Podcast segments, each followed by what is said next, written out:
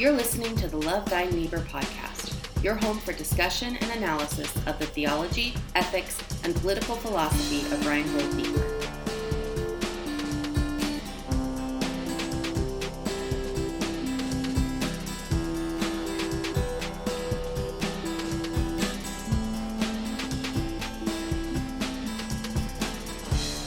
Hello and welcome to the Love Thy Neighbor podcast, the first and only podcast that is strictly dedicated to the theology, ethics, and political philosophy of the one and only Reinhold Niebuhr. My name is Cliff Bailey, and I am joined by our other co-hosts, Zach Narrison and Aaron Duncan. What's up, fellas? Hello. Hey. In our in our last episode, um, we introduced ourselves and kind of opened up a bit about what draws us to Niebuhr. And we answered some more basic questions about what we're trying to achieve with this podcast and how we're going to do it. So if you're just tuning in to this episode right here and you're like, who are these people? Make sure you go back and listen to that very first podcast at some point. Um, now, in this second episode of the Love Thy Neighbor podcast, we're going to be discussing a new article. And this article discusses a host of different issues, but in the end, it references our boy, Karl Paul Reinhold Niebuhr, um, and kind of ties in a lot of his points about it with him.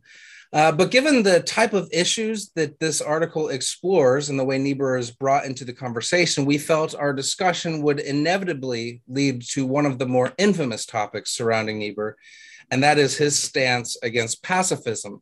So we're each coming into this discussion armed with some fresh Niebuhr reading specifically as it relates to Niebuhr's turn away from and turn against pacifism. I believe that happened uh, in the late 30s, uh, right?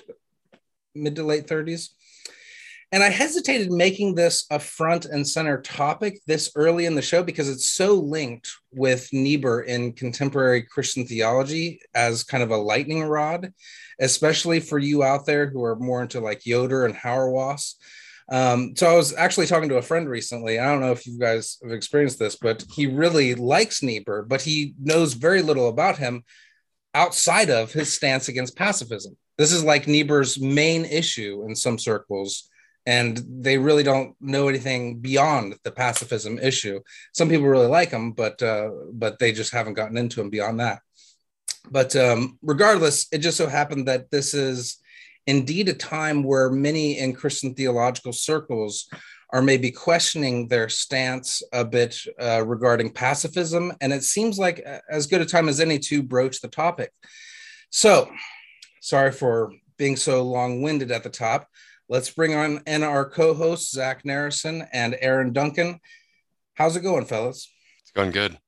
I'm excited to talk about this topic. I've been thinking about it uh, a lot, actually. As soon as, as soon as Russia decided to invade Ukraine, I was thinking about, you know, like it, it brings to mind kind of the idea like, do how do we respond? You know, do we take do we just take this lying down or do we um is violence necessary? You know, it's kind of it's been kind of haunting me over and over again. Why is it why is it so, do you think, such a difficult topic that a lot of people dread? Uh, is it because Christ seems so clear on the topic of violence? I think probably it's just unresolved. I think I I, I started out personally very uh, pacifistic when I became a Christian. I started out like you know I remember my little brother would like punch me in the face and I have to be like I won't hit you back. You know I was like very committed to to pacifism. So um, how old was it? Were you? Uh, I was probably like a freshman in high school when that happened. And so my little brother is probably three years younger than me.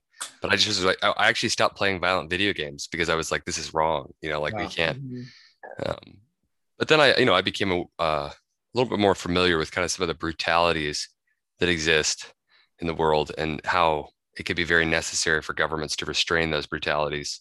Hmm. Um, but I also like, you know, what's that movie that came out? Uh, the the Ridge movie. Um, Hacksaw um, Ridge. Hacksaw Ridge. I just I love that story. You know, I love that story of him yeah. committing to pacifism and doing a good thing while he's committed to pacifism.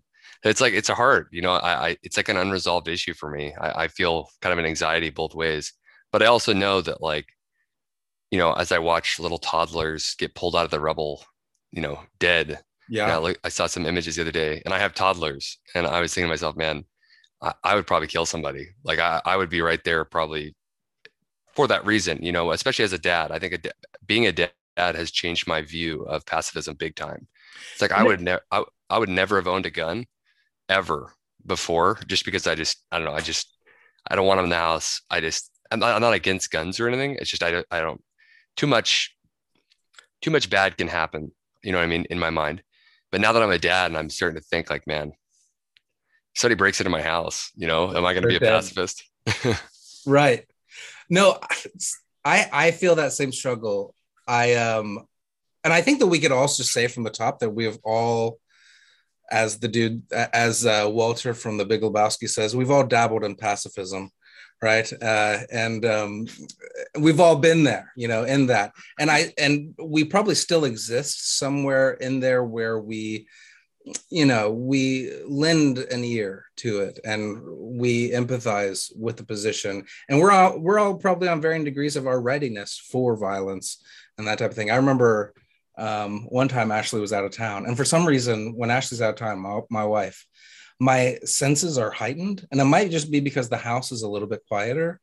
Um, but i remember waking up and thought i heard something down in the basement now we ha- we own a gun. My uh, father-in-law, I I don't think he would have accepted me as a son-in-law if I didn't if I didn't have a gun and live in the city. Uh, he saw saw that as a necessary thing, so he gave me um, a shotgun. But I remember waking up in the middle of the night and thinking I heard something, and I went to my closet and looked at the shotgun, and I was like, I can't do it. So I went over and looked in the other corner and saw my axe. I was like, okay, I'll take the axe. And somehow that's like better. Yeah. That would be the messiest like self oh. event of, you know, self defense in the history, you know, in history. This guy's, you know, hacked to death because he broke into yeah. some guy's house. Probably would have preferred the shotgun, but yep. uh, but anyway, I still have that. Like, I don't want to kill someone if I don't have to and you know people like break in all the time and you know just see, looking for drugs and stuff like that. And i don't think that just breaking into your house is is you know automatically gives me license to take your life um, mm. just because you want to take something that i own um, you know. But uh, but anyway regardless i think that we're well, all uh, you know none of us here are hawks right? I mean none of us here say whoa war is awesome right? Yeah no no, no not, not, a first not a first line move. No. No, it's it's interesting you say that though about the axe, and it's a great example, the axe and the gun. Um, because Niebuhr in the the chapter I kind of read for this week, he talks about how we we sometimes like to look at violence as like a certain type of coercion, and then like nonviolent resistance, we, we turn that into like there's no coercion used in that, and it's like there's just degrees of coercion. You know what I mean? Yeah. Mm.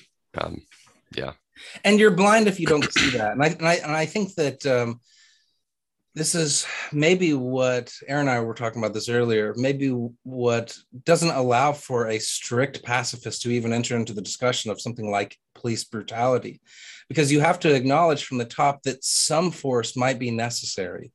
Uh, but there is a good type of force and a bad type of force, and that kind of nuance there maybe doesn't allow the pacifism would have to say that all violence, all forces is bad, which kind of removes them from that discussion. But I think we probably should be clear like when we say someone's blind, we're not accusing someone of being morally inept. But I think the reason why there's a sort of blindness, and in to be just totally upfront, I'm not sure exactly where I sit on the issue myself. Mm-hmm. It's just something that I think Niebuhr points out really well is that when you read the, the teachings of Jesus, where he says, love your neighbor, these seem like morally absolute statements. So how can you not come away from those with the sort of sense of wanting to portray the sort of pacifism that he seems to also, you know, encourage? and that's what i think complicates the issue it makes me dread talking to people about because it seems like christ is so resolute mm-hmm. um, in that in that stance but we're going to see how niebuhr complicates the crap out of it, um, and uh, and rightfully so. I mean, uh, but uh, we'll we'll get into that um, that here in a second. Uh, so the article that we were we read today um, that just came out, I think, the day after Russia invaded Ukraine, is by Mark Tooley, who's the president of the Institute on Religion and Democracy. And he is the editor of the publication Providence, Journal of Christianity and American Foreign Policy.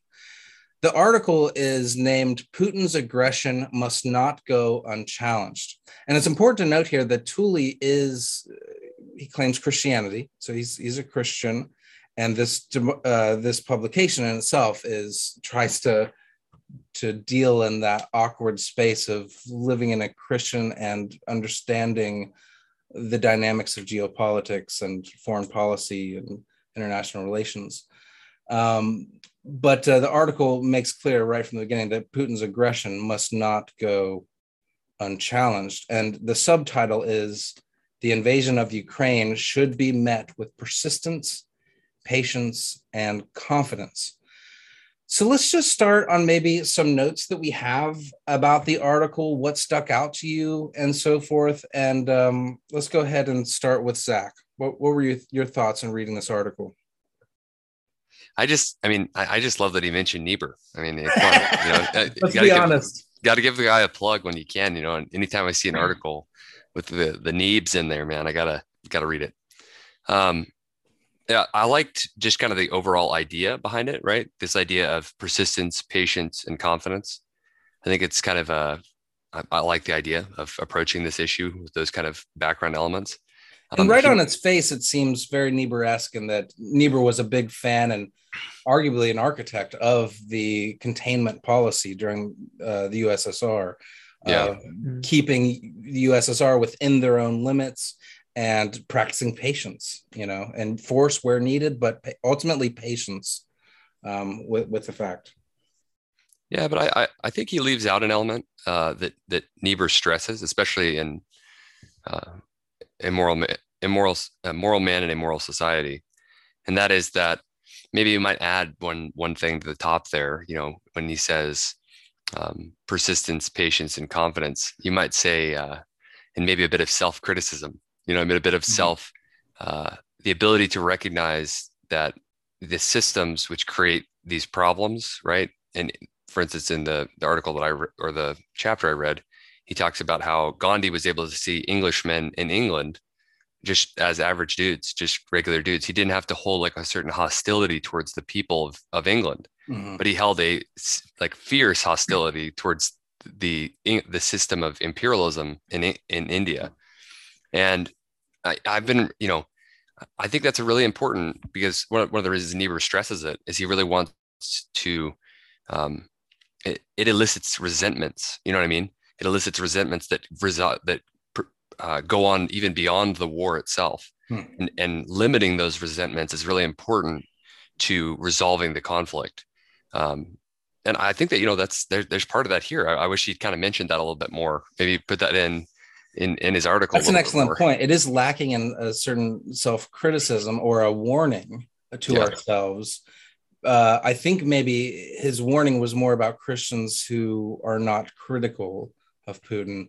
Uh, so maybe his audience is different, but mm. you're, you're right to say that there are certain resentments that form some very hard, uh, some really harsh sentiments that really change our culture quite a bit. It, we don't have to go that long ago uh, in our nation's history uh, to see how even a justifiable war, perhaps, or maybe a justifiable suspicion of, you know, uh, Al Qaeda or Taliban or ISIS can really turn into a racism.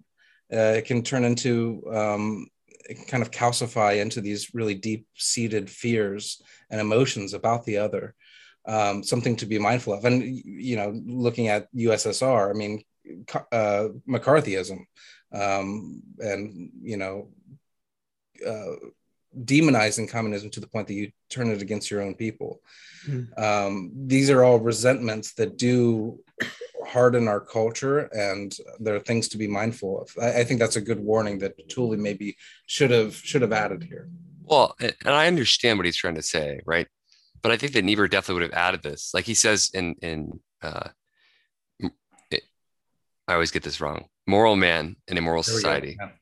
He says uh, one of the most important results of a spiritual discipline against resentment in a social dispute is that it leads to an effort to discriminate between the evils of a social system and situation, the individuals who are involved in it, the situation of the individuals who are involved in it.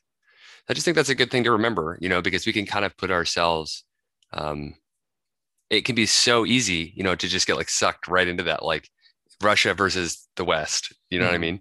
Um, yeah. yeah. And those resentments not only have an impact on who we are, like I mentioned, McCarthyism and Islamophobia, but it leaves us blind to some of the perhaps democratic energies occurring right now in Russia. And I think that that's something that this situation and just having um, all this access to social media it allows us to see the Russian people as being victims. Oh my yeah. gosh! Did you guys see that um, that captured Russian soldier mm. uh, talking the other day um, and trying to open up his people's eyes to what's actually happening in Ukraine? It's incredible. Like he just thought that he was a police. He was his occupation was he was a policeman, and he was put on the front lines of this conflict and didn't know what they were even doing till he got there, till he got to Ukraine. He thought that it was going to be like, um, you know, tending to social unrest and protests and that type of thing. He got there, and they are, you know, destroying cities. Um, and he points to kind of their inability to see in Russia actually what's going on and Putin's control of the media and that type of thing. But yeah, that's important to see that that this is a conflict of seemingly a person or a regime. Um, and it's important to humanize the actual evil, I think, in this case, and direct it toward that one human of Vladimir Putin and the people who are surrounding him. Aaron, what do you think, man, of the article? Um, from what I do recall, but I think, and I was just looking through clip stuff here, but it was the one thing that did come to mind is, and I think this is more or less probably relevant in terms of my own discussions with family members and friends. Um, and also, I think what you probably see on different news outlets is what is so interesting for the US to be involved in this conflict. You've Tucker Carlson, who brings up some interesting points about, you know, what would a farmer in Kentucky, why would he care about what's going on in Ukraine at the moment, as opposed to gas prices back at home or, you know, other things that are much more within his immediate interests. Why is the US getting involved in this sort of conflict? And some of my family members have, you know, voiced their opinions uh, to the effect that they don't think we should be involved at all in any way, shape, or form. Now, I think Mark Tooley makes a pretty interesting point that it is in the U.S.'s interest to um, to prevent dictators from taking over or invading other countries and stuff like that. Um, yeah, because it's interesting in democracy in itself. It's a principle that extends beyond our national boundaries. What Tucker Carlson seems to be saying here he, he seems to be conveniently echoing like a Rawlsian ethic of looking to the farmer and what would the farmer think. And it's a, you know, uh, and the way that he uses uses it is straight populism. Mm-hmm. Um, but what it ignores is the broad, obviously the geopolitical factors, but the connection between the geopolitical factors and what we have here at home. In Niebuhr's time, when he's starting to talk about, uh, he's starting to resist the uh, the ideas of pacifism. Um, that that is his main enemy. Is is he's trying to wake people up to, to seeing that okay, look, our isolationism is actually making this worse. The fact that we aren't getting involved and and mm-hmm. you know doing anything with Germany, the fact that we're letting him uh, keep on going, this is going to wind up on our shores mm-hmm. eventually. And guess what? It did in Pearl Harbor. This, these things that we interpret at first as not our problem, those chickens come home to roost eventually. Do you think that's sort of, and this might be a good question for you, both of you, because I think the the EU have requested that 29 fighter jets be stationed from Poland into Ukraine for Ukrainian news. But Vladimir Putin has said if Poland does make that transition, he will see that as Poland as being um, stepping into being an aggressor and will treat it accordingly. The US, from the beginning, has warned that Russia was going to invade in Ukraine via some proxy means, and it has. And they are now warning that Russia's interests lie beyond Ukraine. So, do you think what Niebuhr is warning about the isolation, isolationism of 1930s, 40s US applies in this situation? I mean, we obviously can't tell the future, but how how cut and dry do you think those situations are applicable to one another in, in this case? Well, I would I would say that there is a, a little difference between now and the late 30s, and that is that both countries have nukes. now, that doesn't mean that we should do nothing. Um, mm-hmm. It actually means we need to do all that we can without escalating without escalating that situation. So I uh, I think that Putin he's been threatening threatening people like that forever. He's you know, and sometimes we can always tell with a dictator you can always tell what they're going to do based upon their own self-interest, mm. especially a dictator like him. You can always trust in their own self-interest. Him attacking an airbase in Poland is not in his own self-interest, especially right now. He's getting bogged down enough. We're we're kind of I'm kind of getting off the topic here, but um, it, it wouldn't be in Putin's self-interest to right now attack.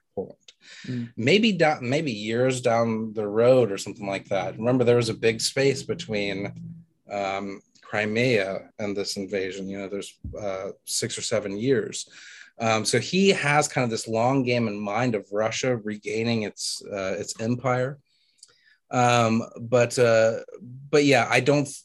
I think that a lot of people are looking at the nuclear deterrent as something that's real, but it's really just kind of empty threats. Yeah. Remember the the day after U.S. put sanctions on Russia, those crippling uh, SWIFT related sanctions, he was threat. That's when he said uh, we have put our nukes on high alert type of thing but that didn't stop the sanctions. We kept yeah. on doing it, you know, because we know that's not in his interest to blow the world up, yeah. you know, over sanctions.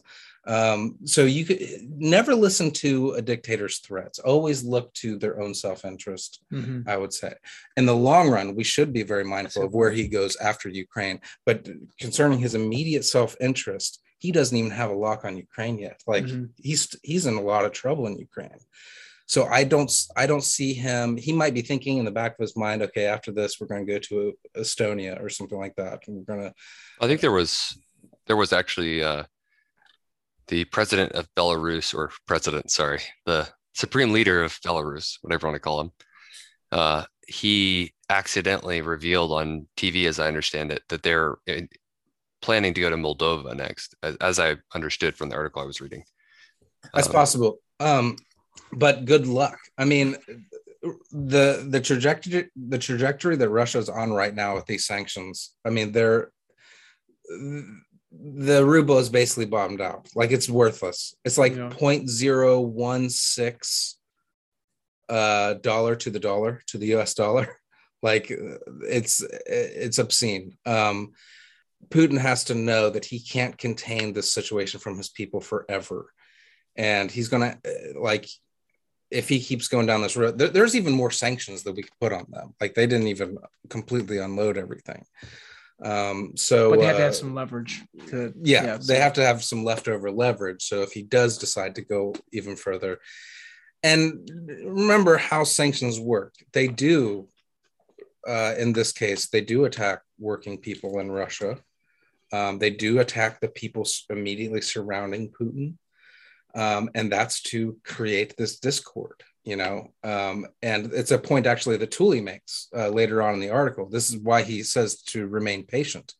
Um, he says that we need to uh, remember that and I, I put it in my notes as I thought that it was maybe um, I, I don't think it's naive to consider this, but I, it, it definitely is wishful thinking to a degree.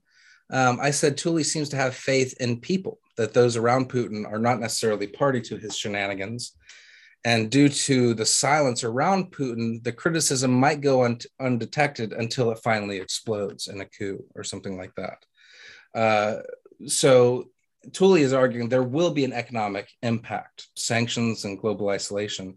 And he seems to believe that this will create that added pressure. Just, it's all about creating kind of a pressure cooker around Putin that his oligarchs sooner or later are going to ha- have enough and get rid of him. You know, um, and may I don't know. What do you guys think that's naive? I think that's, that's the long game. I I I think it's very naive, and I think it's very. I mean, I don't know. I, I've never studied the fall and rise of dictators, but I think that people underestimate uh, I think Putin's probably pretty intelligent and probably thought. I mean, I, I would think probably thought through some of these, you know, um, and apparently he's isolated himself pretty well within um, Russia somewhere. They don't know exactly, right? They, he had the deep fake video where he's. Oh yeah, he's in a bunker. yeah, he's in a bunker somewhere, um, and he's been known to off pretty much anybody that kind of stands in his way.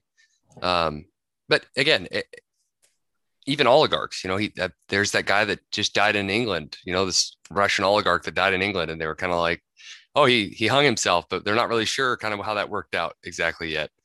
Um, you know, just for, he just happened to be you know a Ukrainian oligarch. Right. You know, it's like you know, it's it. But and he, you know, he's he hasn't hesitated to kill people in other countries. You know, he hasn't hesitated to Salisbury in England as well. Yeah, yeah. I mean, he, he he he did a nerve agent on somebody there in England, didn't he? In Salisbury, um, yeah.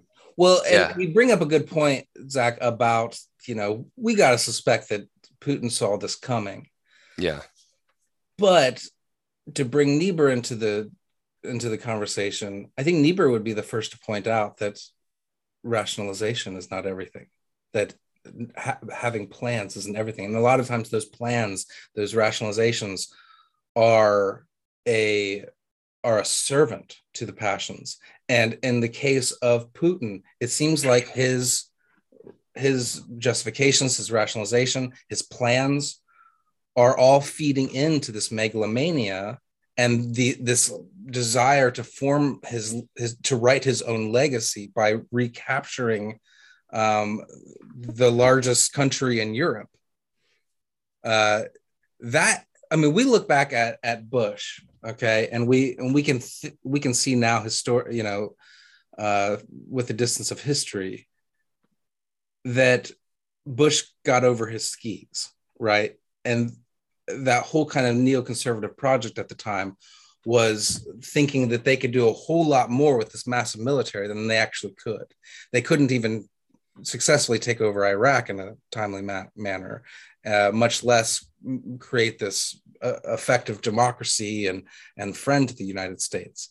Um, so that that playing God, no matter how rational it all may seem, uh, actually creates a blindness to your own folly. So I think that Putin, I don't think that Putin expected the SWIFT sanctions. I don't think he expected the the ruble bottom, bottoming out. I don't think he expected this type of global isolationism. Um, and you can tell by his rhetoric, like the panic of threatening nukes because of the sanctions. Like he, you know, and he thought that he was going to march into Ukraine and it'd be, you know, in a couple days they're taking over Kiev. Uh, so there is a blindness to his logic that I think that Tooley here is banking on, and I think that um, Niebuhr probably would have banked on, given his Niebuhr ascribing to the uh, to the containment strategy and that type of thing. This system, what they're going after here, is not sustainable, and you got to believe that that's the case with Putin. And Tooley gives the example of Turkey. Turkey getting kind of way out there and getting far away from democracy, but we could see how pressures. Uh, who is it? Erdogan is the leader of Turkey. Yeah um, Erdogan was what's that? Erdogan is his name? Yeah, it's spelled like Erdogan. Yeah, whatever. Um, but he brought them away from a parliamentary system and basically became an emperor. But we can see how market pressures and um, and time have kind of brought them back to their base a little bit. And Tooley's kind of making that same argument about Russia, whether Putin's still in charge or not. Um, they will get brought back into their own um, to the path of least resistance, which is their baseline. You know, it's really difficult for a nation to take over a nation the size of Ukraine. The United States, which is you know much more powerful beyond Russia in GDP, we would have a difficult time taking over Ukraine. Okay. Uh, I don't think Putin, I think Putin, Putin way overestimated his abilities uh, in, in being able to do this. I don't know. I, I think, I hope you're right. And I hope that the, we're right in the West and that we're making the right decisions and everything. But I think in some ways, there's other things that are, you know, not all these sanctions and everything are, they're beneficial in that they're coercive, right? They're going to hopefully coerce him to make the decision we want him to make. But they also do things like solidify his power, right? He he may he people think, oh, this can eliminate his power. No, it actually may make him more powerful. It may make his people more desperate. It may make them more cut off from the world, and that may actually make him more powerful. Um, we've and that was this. the problem in in with Saddam, and that's why I think they ultimately made the decision to invade because we thought the sanctions were going to keep him in check, but they didn't. They actually just weakened uh, the people and and to, to no effect but people are uh, experts are calculating the russia situation differently because these are a people who are no strangers to revolution and these democrat you know they want a democracy i think it's people under the age of 40 um, are uh, very mixed about putin. It's not like the older generation. Um, and these people are middle class people like that that they will be affected. They're going to feel it in their pocket um, and in their their lifestyle when these sanctions really hit. And people are banking on this being a different type of situation from that of saddam where it just made saddam more powerful because it made the people more dependent. Uh, this is a case where it may it makes the people more pissed off um, so perhaps they're more likely to act, and and the oligarchs are more more likely to do something.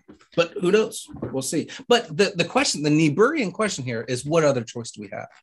Are we really going to put in a no fly zone?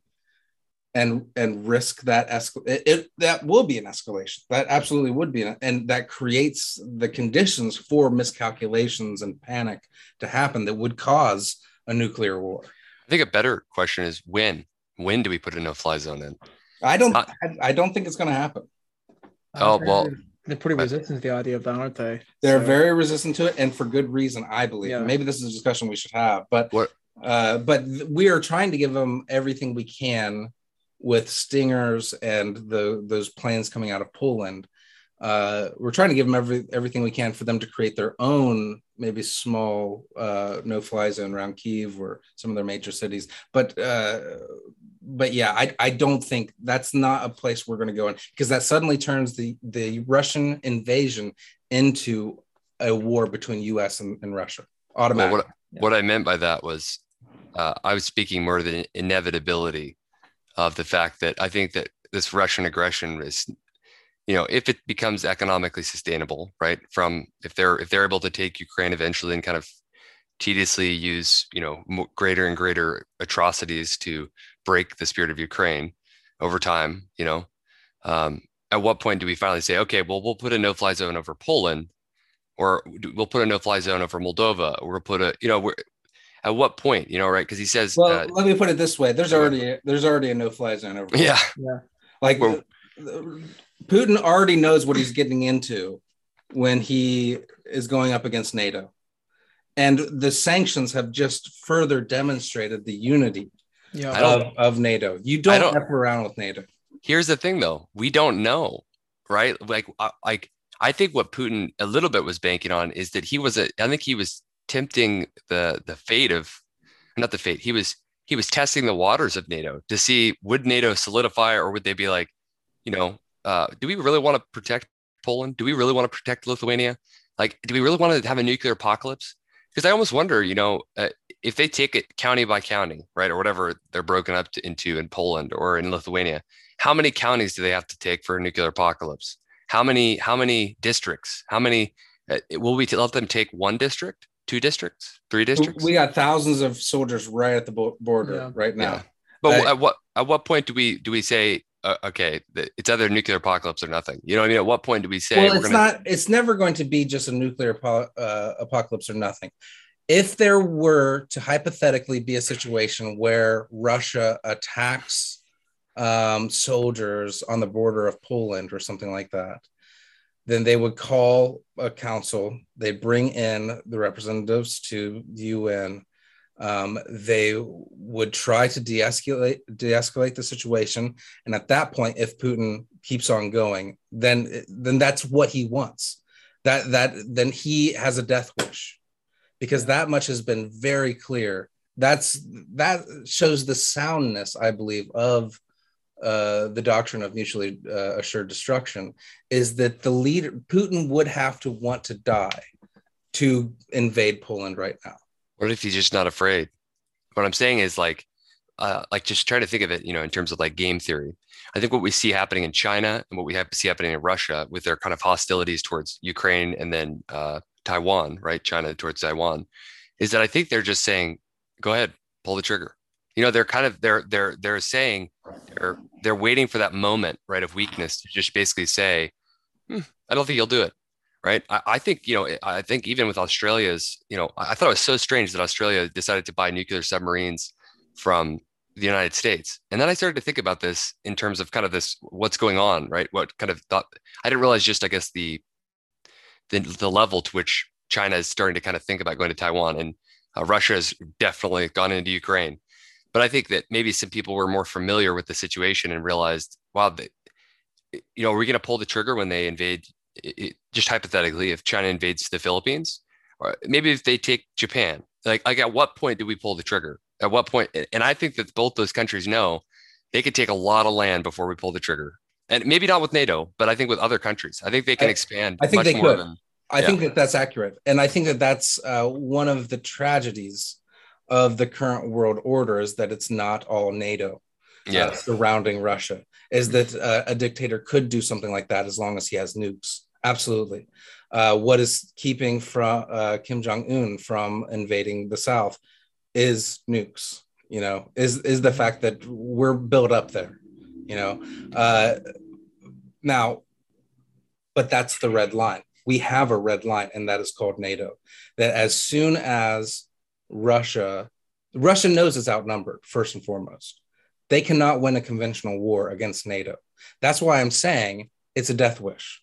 If they decide to go up against Poland right now, or, or Estonia, or or, or another uh, like NATO country that's on the peripheral, that's out in Eastern Europe, then um, they know that they're going to get the full weight of those NATO countries and the United States military, and they know that they cannot win that. What happens when they can't win that? Then it's it's it's possible, it's likely, it's whatever nuclear war happens. I- so I hope you're right, but I I truly wonder if they think they can bite off a little bit more each time, just a little bit, just a little bit, you know. Um, I hope don't think right. that's the case with NATO. That is not the case. As soon as they, as soon as a military member steps foot into NATO, there's going to be calls for diplomacy and to get them out of there. And if not, boom, we hit them hard. Like there's there's not even a discussion at that point. We are going to war with Russia if they do that, and Putin knows that. You know, I, that's why he's going after Ukraine first. You know, that, that's why he's not going uh, headlong into NATO because he understands that's not going to happen. I just think it increases the probability, you mm-hmm. know, but like it, it's another, I mean, it, it's really a strange phenomenon because you really do have to pull the trigger at some point. Right. And, and I think that I really believe that they think that they can test the waters at least, you know what I mean? They can push, they can, That's possible, but let's Yeah. go back to Niebuhr for a second and Yeah, go his- for the doctrine of Christian realism, and that is we do not make decisions based upon assumptions, but upon reality. What is Yeah. the reality on the ground right now? We cannot. So a lot of people will do this with their how their idealism gets infused with history and make these make these uh, logical um, slippery slopes where they'll say, "Well, this is an inevitability, so might as well X Y Z." Yeah. Um, that's what has kept us from going to war with Russia for uh, since the 1950s. We have fought many proxy wars with Russia, Mhm. uh, with with communism, with with a, nuclear loaded communism. Uh, you know, China or uh, China going into Vietnam, um, uh, Afghanistan against the Russians, uh, even recently Syria. Dude, if a nuclear holocaust was going to happen because of a proxy war, it was going to happen in Syria Yeah. we don't appreciate how freaking complex Syria was. You have Assad, you have the rebels, you have Russia backing Assad, you have the United States backing the rebels, you have these third party groups like Al Qaeda in there and ISIS as well. You have like uh, the white helmets, you know, you have all these like uh, you have the Kurds, you have all of these different Mhm. groups with all these different um, motivations all happening in the same place. We even went so far as killing Russian soldiers. Did you know Oh, this? Oh we yeah. killed yeah. Russian soldiers in Syria. Like 500 of them. United States did, and uh, Russia, of course, doesn't want an. They don't want a response now. And in some cases, if it's very clear that these were Russian sanctioned soldiers from the military proper, that we would be at UN the next day talking this out. We're not going to war. This was an oopsie moment. Okay. But instead, Russia shrugged it off as these were this was a paramilitary force associated Yeah. with Russia, but they're not a, a- a- officially a part of it. So even you can see from the way that they acted there, they don't want nuclear war. If if a nuclear war was going to happen by proxy, it was going. I, I'm telling you, I really think it would have been in Syria. Mhm. Emotions are pretty heightened in Ukraine because uh, maybe our It's a Western maybe country. more racial sentiments Yeah. about we- westernization and white people.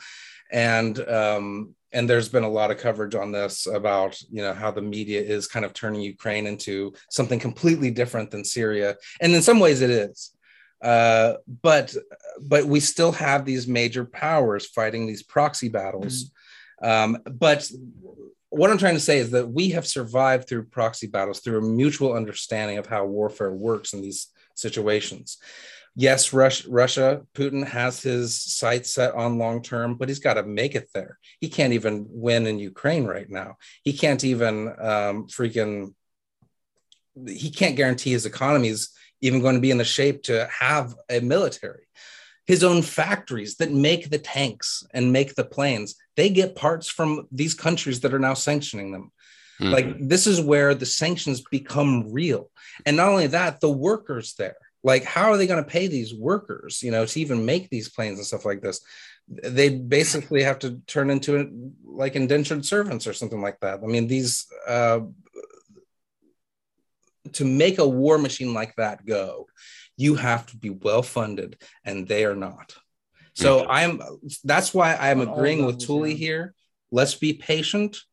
Let's not jump to conclusions. Let's let's not attach this to kind of slippery slope logic because you you can get there when you kind of and Tooley makes this point if you if you see Putin as kind of infusing this religious religio historic uh, sense of destiny to his meg- megalomania um, you can let your mind get into that game and think of this as oh this is different. He's going he's gunning for all, the whole eastern bloc there and he's going to take it over.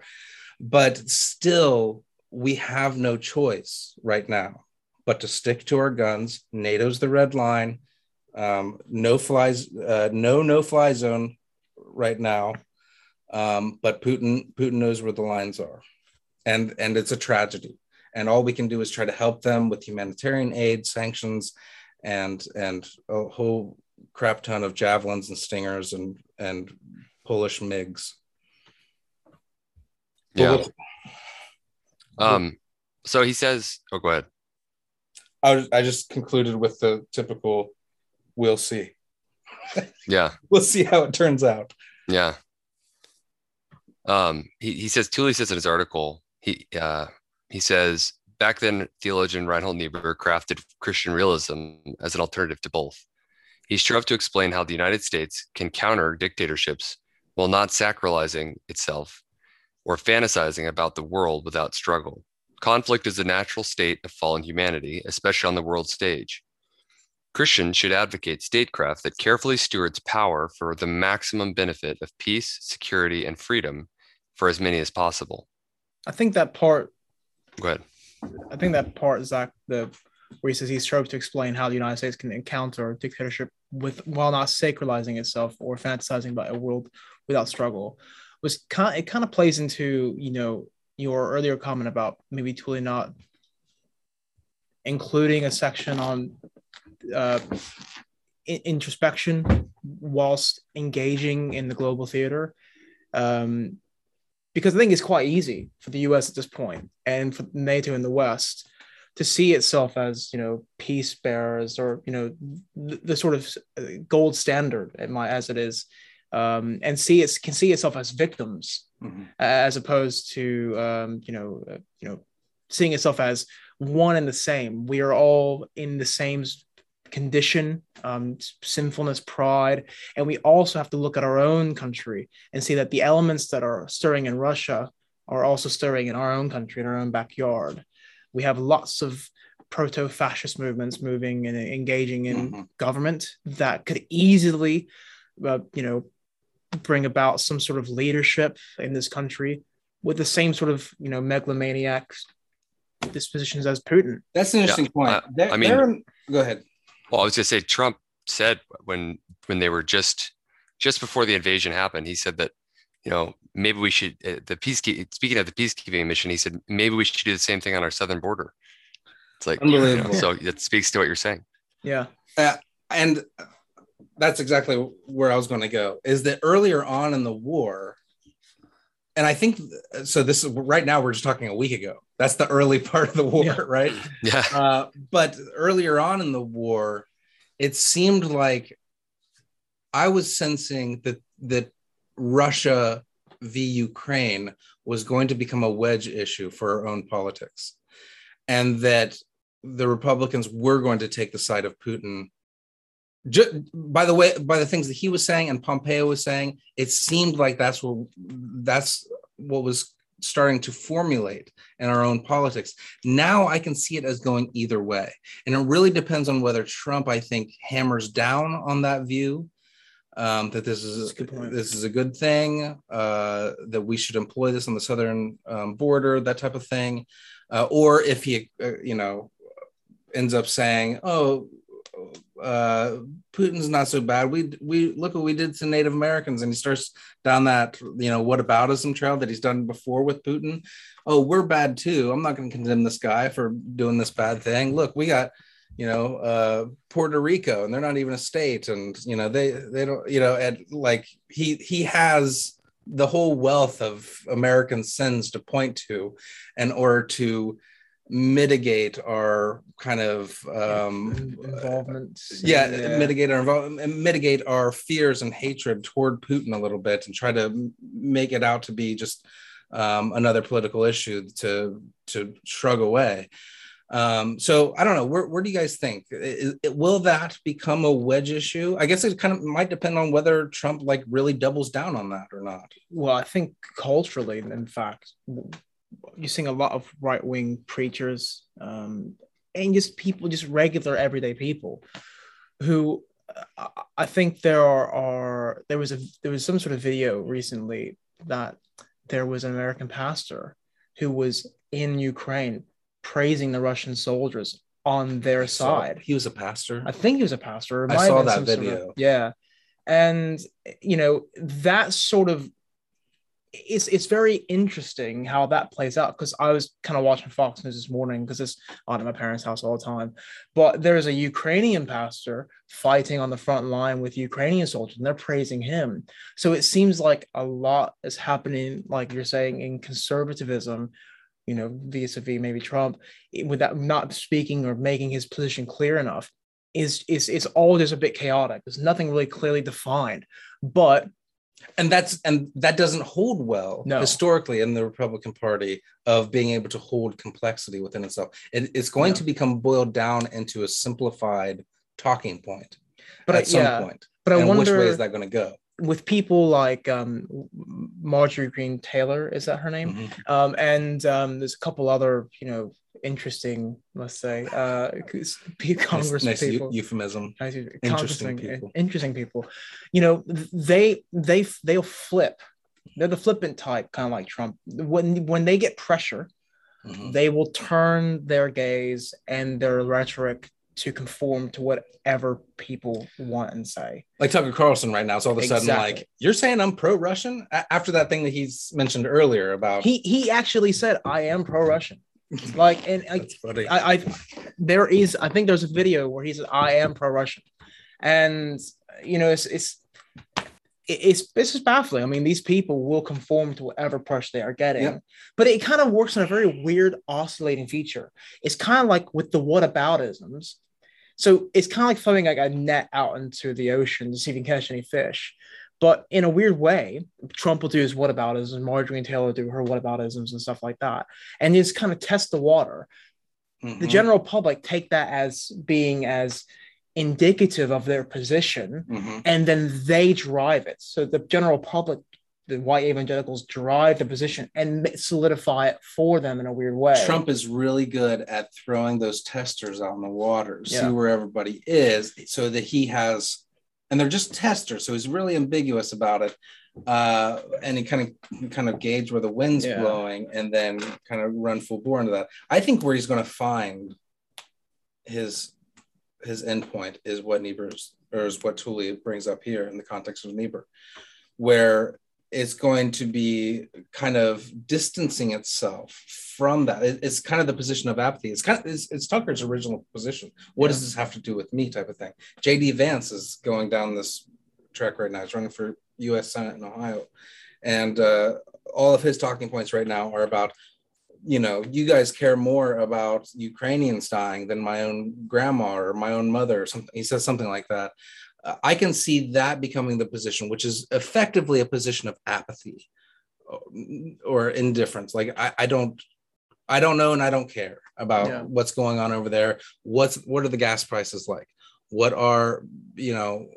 What are they teaching my kids in school? Or you know, find all these other wedge issues Yeah. to distract us from that cruel reality that's happening across the ocean and locate them here into their more bread and butter issues. it's Um, really weird fake style populism they're trying to yeah, up it's so. totally populism. So I, I, I think that that's probably where they'll land. I think that they'll rather do that than take a side on Russia or Ukraine. And that, yeah, that's going to become their talking point is focusing in on it here. I don't know. What do you think, Zach? yeah Yeah, i just i do wonder you know because there's on the rise a lot of right-wing christian media happening like popping up all over the place i, I remember when trump when they were kind of going against trump a bit um, earlier on in the past two years their ratings dropped or when they were lacking support for him in this period Mhm. I wonder because at the moment they are showing a lot of support for Ukraine, like Fox News, and like, oh, Mhm. let's pray for the Ukrainians. Mhm. We have to be here, and these sorts of stuff. And I wonder once these positions for like different Congress people come out the woodwork, I wonder if Fox News will cease to be a, a big player, a dominant in the sort of corporate media world as well. But Yeah, and I'll tell you one thing that could change this the talking point is it depends on what Putin ends up doing. If he because he's having a hard time in Kiev right now, and if he says screw it out in Western Ukraine and Central Ukraine, um, we're going to focus on the lowlands where our tanks can really get going down there on the eastern end and and forming that uh, kind of land bridge to Crimea. Uh, if we just focus on that, then Putin might say, I can go home a liberator and say, I've liberated the Russians from Ukraine. Um, and that actually seems like the easiest, the best way out for him at this point. Um, but that could end up becoming a talking point if he goes that route in favor of, uh, where the Republicans will be in favor of Putin doing that. Because Trump parroted that same exact talking point of Putin, saying, uh, this was just a few years ago, said, well, the people in Eastern Ukraine speak Russian anyway. Basically saying that they're Russian. People in Eastern Ukraine are Russian. So they're under Putin's jurisdiction anyway, which is, of course, Hitler's justification for you know Austria and the Sunderlands. Yeah. Uh, so uh, I could see it going in that direction. I don't know. What What do you think, Zach? well, I was just gonna say, I think I've already, as just from what I've read, right? I can only go with what I've read. I, I think I've already heard Trump completely change his talking points, sort of like Tucker Carlson did. Um, just kind of shift, a real shift. And I think it was based on what they started seeing on TV and realized that wasn't going to, you don't want to really align yourself with that. I hope but so, I, yeah. I, I'm not, and again, I'm not, I'm just speculating. Um, because I think Trump came out and said that it's his point now is that Biden is weak and this wouldn't have happened on his watch. And so he's kind of positing that more stronger man approach, right? I, I'm the stronger man. I would have been able to stand up to this, so on and so forth. So I, just putting that out there, you guys. I've, I've already that. heard people make that point. Um, somebody who considers himself quite moderate asked me recently on Twitter, is like, um, "Do you see a pattern?" I was like, "What do you mean?" He's like, uh, "Well, you know, uh, Bush, Obama, and now Biden. Under each of them, uh, Putin got his way." Um, and of course, you know, I mentioned, well, Trump gave him Syria, uh, gave gave Russia Syria without a fight, just gave it to them and sold out the Kurds. But other than that, um, you know, he's trying to make that argument, and I and I I was so struck and taken aback by somebody more moderate making that point. and I don't, I still don't know what he's trying to get at, but I, I think to the point that maybe because Putin liked Trump so much that he decided not to go in. I don't know. It's fanciful. It's magical thinking. It does. It doesn't make any well, sense. Yeah, no, because I, I like Trump. That was keeping me from, you know, taking on all these sanctions and killing uh, all these people, and uh, you know, uh, yeah, it was all. I, I wasn't doing that before, uh, you know, with Trump because I like him, but because I don't like these other people, then you know, I'm going to and you know do all these bad things to these people and to my own country. It's ridiculous. Well, if I'm correct and remembering, if I'm if I remember correctly, um, I think just this week, one of I believe it was his former national security advisor, Trump's former national security advisor, uh, came out and said that essentially uh, Trump was planning in his second term to withdraw from NATO. And I think that would make this a very different crisis. I mean, it's already, you know, we're already kind of like wondering, and we're really glad we're in this alliance all of a sudden. But I almost wonder, like, wow, I'm really glad he didn't do that because I, I, what would it be like right now to be like with no NATO? How how would this they, be different? All of know? Europe would be Ukraine. You know, they'd all be incapable of. There were there would be still NATO, but we would kind of they wouldn't be nearly as strong without the United States. Uh, tr- this is no surprise. It was yeah, Bolton, former NatSec. Yeah, uh, he brought this up, and that was obviously very alarming for him. And Bolton was mind you, the NatSec, and caught in the middle of that whole situation where where Trump was extorting Zelensky with yeah. military aid, saying, "I will not give you these ja- javelins and this this uh, military aid um, unless you open up an investigation on Biden."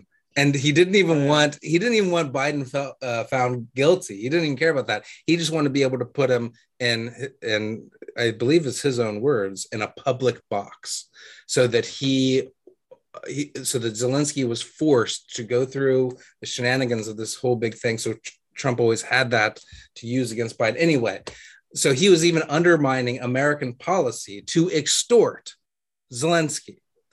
Mm-hmm. So, and then, so we could see this coming for a while he actually even was demanding more money from Germany, or he wouldn't uh, adhere to Article 5, which is, of course, the article that says if any NATO country gets attacked, we will be there to defend. Uh, and he and Putin, or I'm sorry, Trump, sorry, I'm getting them confused in my head now, but Trump said that uh, called NATO obsolete. That's his own words. He said it's obsolete. So just think about what kind of situation we'd be in right now if we didn't have NATO. Yeah, no, and I, I think of that, and it would have. It's naive for another reason, you know what I mean, or or it's sinister. I don't know. I don't know what Trump's intentions in doing that are. Um, Probably yes. hard to say. Um, I kind of wanted to circle back around to this idea of like pacifism. Um, I kind of wanted to, if you guys are good with broaching that again.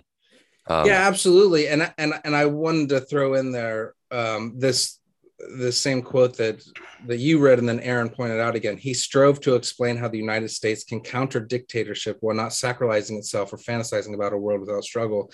Niebuhr's tend, uh, Niebuhr says that there's this tendency of the church to kind of extract itself um, from dialogue um, through this fantas- uh, fanciful understanding of the world, um, uh, so long as they don't engage you know, then everything will be okay, type of thing. But anyway, yes, uh, it's, it's a good segue. Uh, well, yeah, and pacifism. well, just because, like, I mean, you know, just pulling up exactly what you're saying from this, or just right next to what you're saying from this article, or from it. Um, he talks about courage and he talks about wisdom, and I've never felt like I should be involved in a war except for when I was in eighth grade, or yeah, I think eighth grade, and the United States involved invaded Iraq, and I was very much on that you know nationalistic bender. Oh yeah, we are all on that train. I remember I, I remember all all these kids standing around the basketball courts before school, being like, yeah, because I, I, grew up at a pretty liberal place, um, but for some reason ended up more conservative as a kid. Um, Langley, Washington, it's a little tiny tiny island. Very, they don't even have a gas station because they've kept that out because they want to keep it, you know, a small town vibe. Anyways, I remember standing there like arguing with these kids, being like, "No, Bush is right. We should invade. We should invade." You know, and so I've never really felt that feeling again. You know, and obviously I don't agree with. In hindsight, I was I was just an eighth grader, um, but I've never felt that compulsion again to be like, "Oh, like we should be in this war."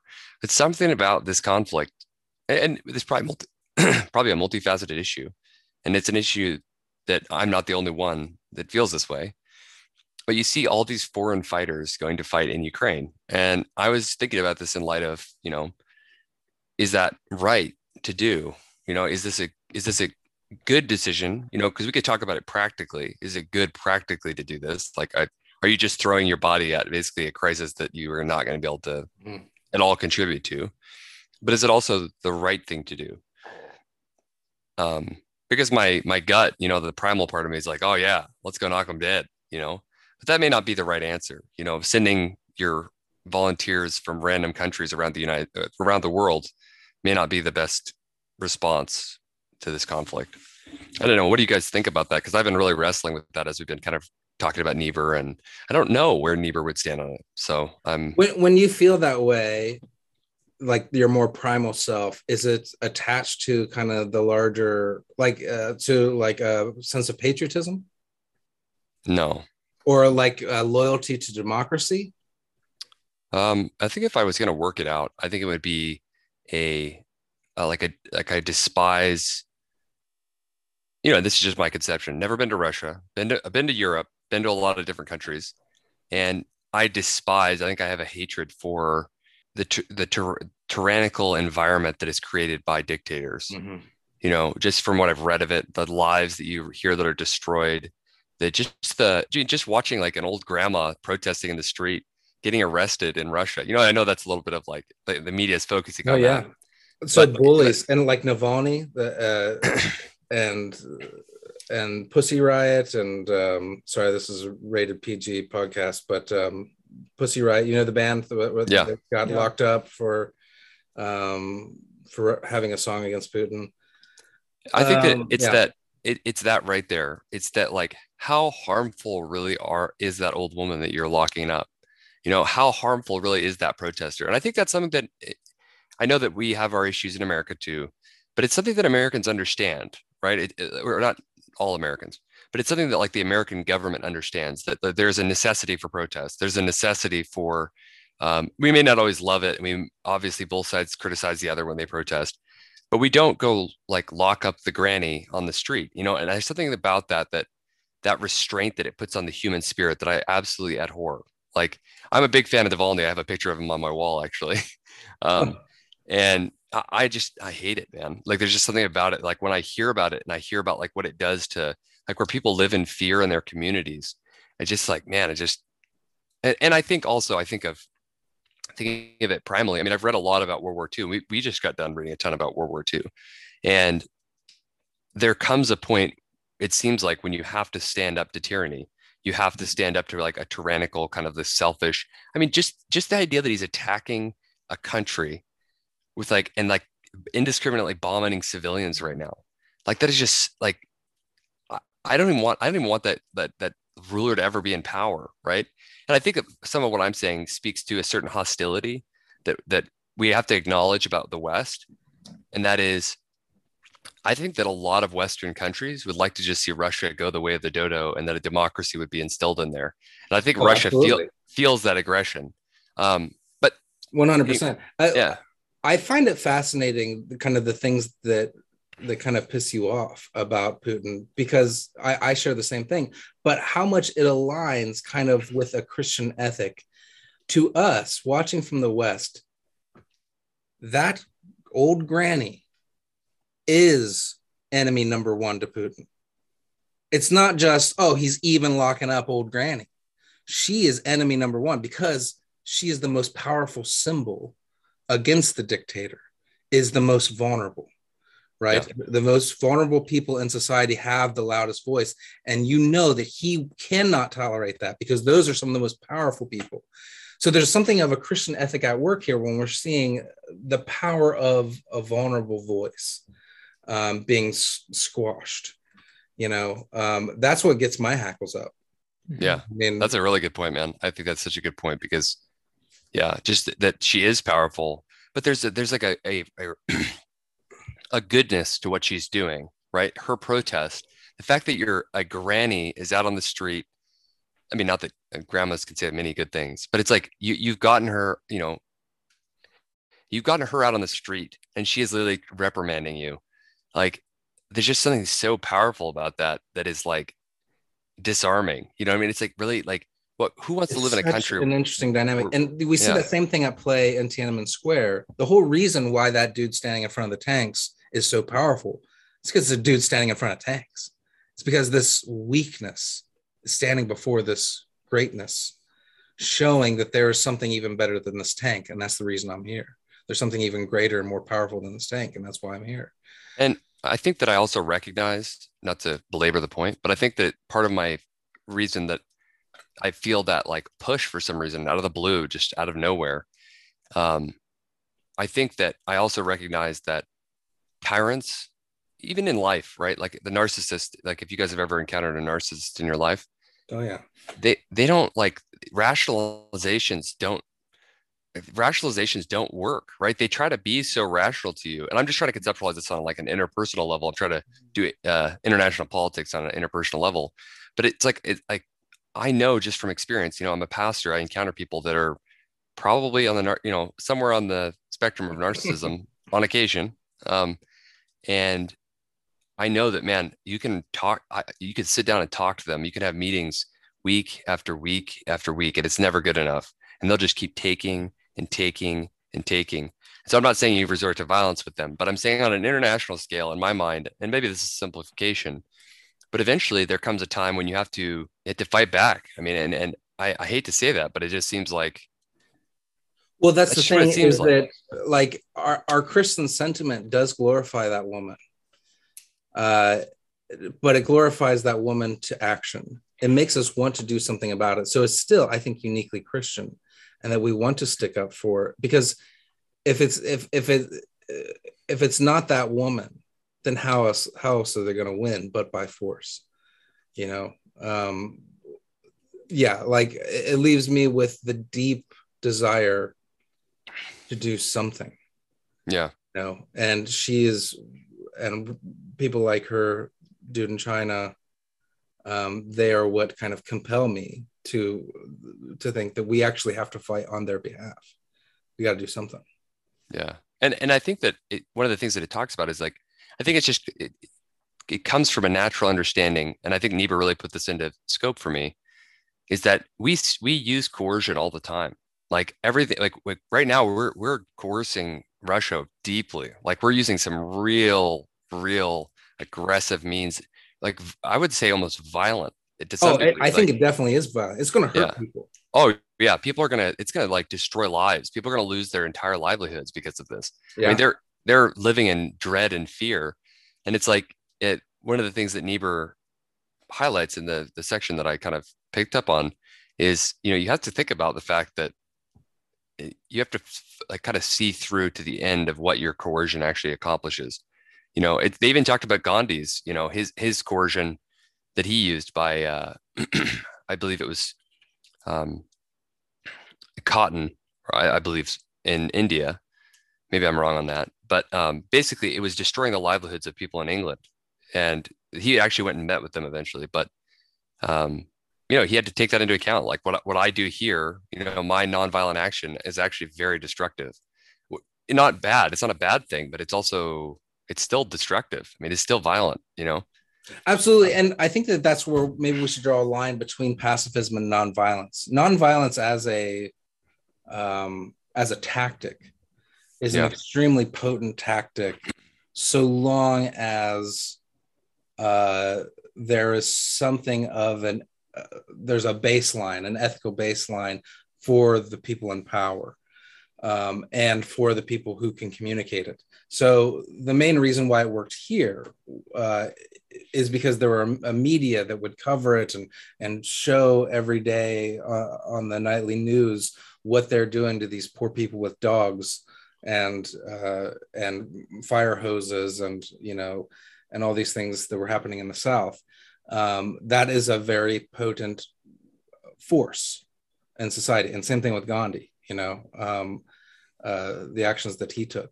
But does that work everywhere? Like Aaron and I were talking beforehand, I was I said something like, if you lined up, you know, 100 Gandhis on the road into Kiev, you know, uh, to get in front of tanks, but the tanks probably roll right over every last Gandhi, you know? Yeah.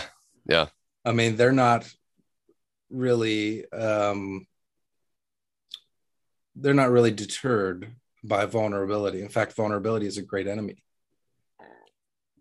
You know. So just kind of circling back on this. So as a pastor, what would you advise somebody that wants to go, like wants to volunteer, right? I'm, I'm not saying that I'm going to go volunteer or anything, but I, I, if the impulse is arising in me and I've never thought about doing that, I'm imagining there are some people that you know a little more experienced in that kind of uh, vocation. Probably the it's really eliciting an even stronger drive. You know what I mean? Mm-hmm. Um, so yeah, what, what do you think, man? What would you say to a congregant? Uh, I would try to get them to not go.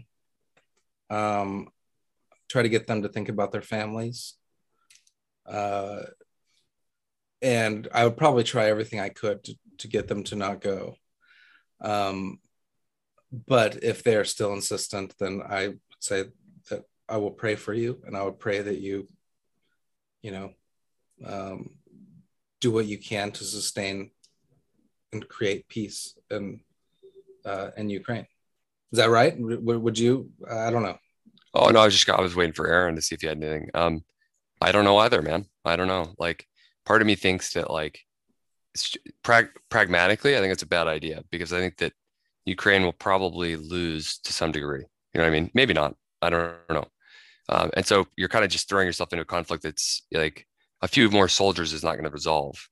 Um, and I think it also is a lack of trust in this kind of united Western idea that we can win through diplomacy.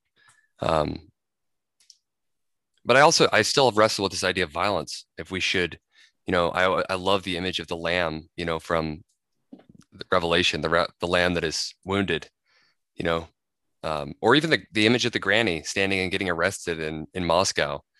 Um, she's not using violence, you know, she's just standing up and saying, "Hey, this is wrong," and she got arrested. You know, and who knows what happened to her? She might face and ten years in powerful, prison. That's a powerful statement, but to what end? Yeah, is that like if that inspires say a hundred more people who are willing to get arrested and that's it yeah like what unless you're taking action that will lead to vladimir putin's you know physically being taken out of that position uh i'm not saying assassination i'm just saying taken out removed from that position uh, what are you doing? Like, what yeah. what is this this this mm-hmm. going to come from this? Because they'll just throw you in prison, you know, and they'll keep you in there. And they're actually becoming much more, uh, much harsher on their punishments for protesters. Yeah. And so that we could say, I think that the that the Gandhi tactic is not going to work in Russia. I mean, Niebuhr's position is if this is the only method that we can conceive of for deterring or for social change, then we're being naive to what is at the root of the human condition. Because undergirding that mm-hmm. sort of nonviolent resistance is a sort of implicit belief that we're all sort of good mm-hmm. at some level. And that yeah. we just rationalize that goodness or tap into it somehow. Um, what was Niebuhr's word that he used um, earlier on? Persuade people to be good by loving their enemies, then we'll be fine. Yeah. That just well, doesn't take stock of reality if, situation. If a human could persuade all humans to not be violent, then why isn't just by using rational rationality or whatever, then why isn't every government on earth employing that tactic of just mm-hmm. let's just rationalize to the people to stop being murderers and and thieves and we can get rid of prisons you know that yeah. doesn't work and part of actually interpretation of christian ethics the section that i read out of it was talking about how they're already trying to make this you know governments are trying to make their countries and their citizens maybe not love each other more but exist in a in a in a position where love is possible. Uh and they're they're failing. Like there's an ultimate the question is no longer you know can you create con- the conditions necessary for love to occur but what are the best conditions? And is it and and niebuhr kind of concludes it's all about justice. Is this a more just system than other systems. But you're not going to find that whole law of love in its totality uh, blanketed across an entire people just by persuasion you know? Um, everybody thinks they're good. Everybody thinks that they're doing the right thing. Well and i just i guess it's maybe i'm conflating right? And maybe this is the big conflation is that people conflate dying for like the preaching of the gospel or the like practice it like like I think I like Daniel, the story of Daniel, you know, mm. and how like he resists this, you know, hegemonic force even to his death, right? Yeah. Because he maintains his faith. and I wonder if maybe I conflate the two and that, you know, standing up against tyranny violently um, is different than saying, hey, like I, am going to continue to preach the gospel regardless of what tyranny says. Right. Um, and so maybe there's a conflation there. I, I guess I don't know. Um, I, I sort of wonder if. Well, we, we should be real about the uh, the tensions that exist in the New Testament. Um, on the one hand, you have Jesus talking about non-retaliation, um, but that's non-retaliation. It's not necessarily pa- pacifism it's, it's uh, somebody strikes you on the cheek, you turn the other. Um, and then we have on the other hand, Paul basically, I mean, you might read it as him glorifying the state and the sword of the state and saying that it is uh, established by God. Um, yeah. and, and, and in a lot of ways, when it comes to things like war, it might be a proper context to see, to understand nation states more in the context of that Romans 13. Um, as kind of a, a necessary sword um, to maintain justice. Uh, well, I don't know. What does it mean? I guess my question is like, it's all in a lot of ways. This comes down to like, what does it mean that our inheritance, like, because people think of like the inheritance, right, of that comes from Christ as this eminently positive thing. It's like I get to, you know, I get to be in heaven, or I get to share in the resurrection. Um, but uh, but Paul also stresses like that part of sharing the inheritance of Christ is sharing in his sufferings, and I think that very much speaks to like his death on the cross, right? We're all, you know, they use the line, "Take up your, uh, you have to take up your cross, right? You have to bear your cross." Um, and so I, you know, I wonder, like, is this the same conversation, right? Is is sharing the sufferings of Christ, standing up to tyranny, non-violently, and being killed? I, I do think that there is kind of a disposition that that Christ's um, tries to get us to uh, to undertake or to to live by, and that disposition being uh, those who want to um, find their life will lose it, and this uh, kind of gearing ourselves toward death and the cross type of thing in order to do what's right. And I do think that's assisting one as they're perhaps defending their own family. We can't say that that that suffering is always purely um, pacifistic. I don't know. Is it? I mean, can't I don't, you, I, I don't you know. display your love by dying for your family, uh, trying to defend them? Yeah, I don't know. I, I, I, I but it's the thing that I kind of keep coming back to is I, I start to think like, um, you know, Jesus resisted. Jesus gave gave his gives his life right in the face of this kind of tyrannical government in Rome, and I think that he he does so kind of non-violently. You know, he resists them non-violently, and it seems to be a very persistent theme of his response to that kind of tyrannical approach to him. You know, I mean, he doesn't resort to violence, and it seems to be that everybody else seems to think that that would have been the proper response. You know, his disciples seem to be like, "Hey, like it's time, let's take up the sword," and he says, "No." You know what I mean? Um, hmm obviously, he eventually does take up the sword, and so that's, I guess, an interesting. Well, Yeah. yeah, he comes riding on a horse next time he comes. Yeah, he's, he's going to take care of business, right? In Revelation. Well, I think as well, Zach. I, I, maybe it, you can correct me if I'm wrong here, right? But if your question is, what would Jesus do? I think Niebuhr, if we're kind of bringing this back to him, would say Jesus totally encapsulates the idea of nonviolent resistance, right? And it is impressed upon us to do that, but it's not within our real, realistic condition to be able to do it right we in the paper i've read for this section he contrasts us with the idea we're a second adam like we're supposed to be like christ but we're also the crucifier. So there's this dialectical tension between the two actors where we're supposed to inhabit the love of god through christ display and be like him but at the same time due to our sinfulness and our pride the reality situations we really can't do it. That's why it comes with that technical term the impossible impossible possibility it's a it's possible because christ has done it but it's it is also impossible due to our condition that we can't fully realize that in our own lives Mhm.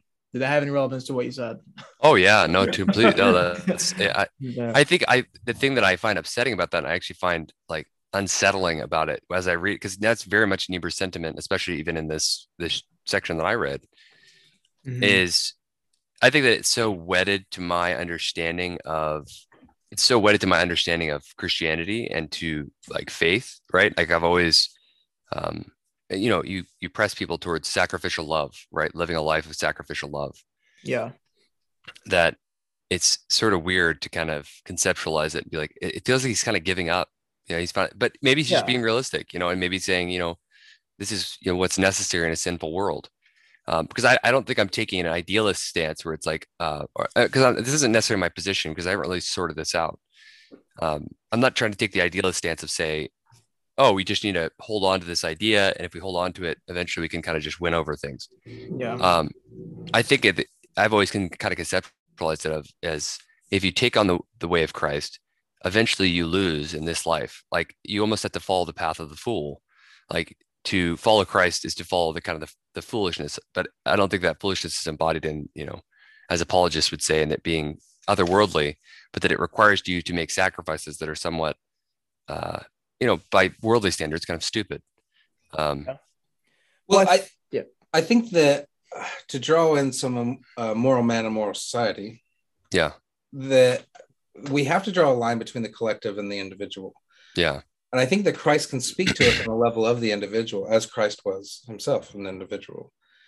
We cannot balloon Christ out into a collective um, and expect that collective do, to do anything but self-aggrandize and you know and harm people if it starts thinking that it is the manifest um, destiny of this people to do this thing because we are Christ. you know that seems like you're playing with fire if you start understanding the ethic of Christ as a collective action.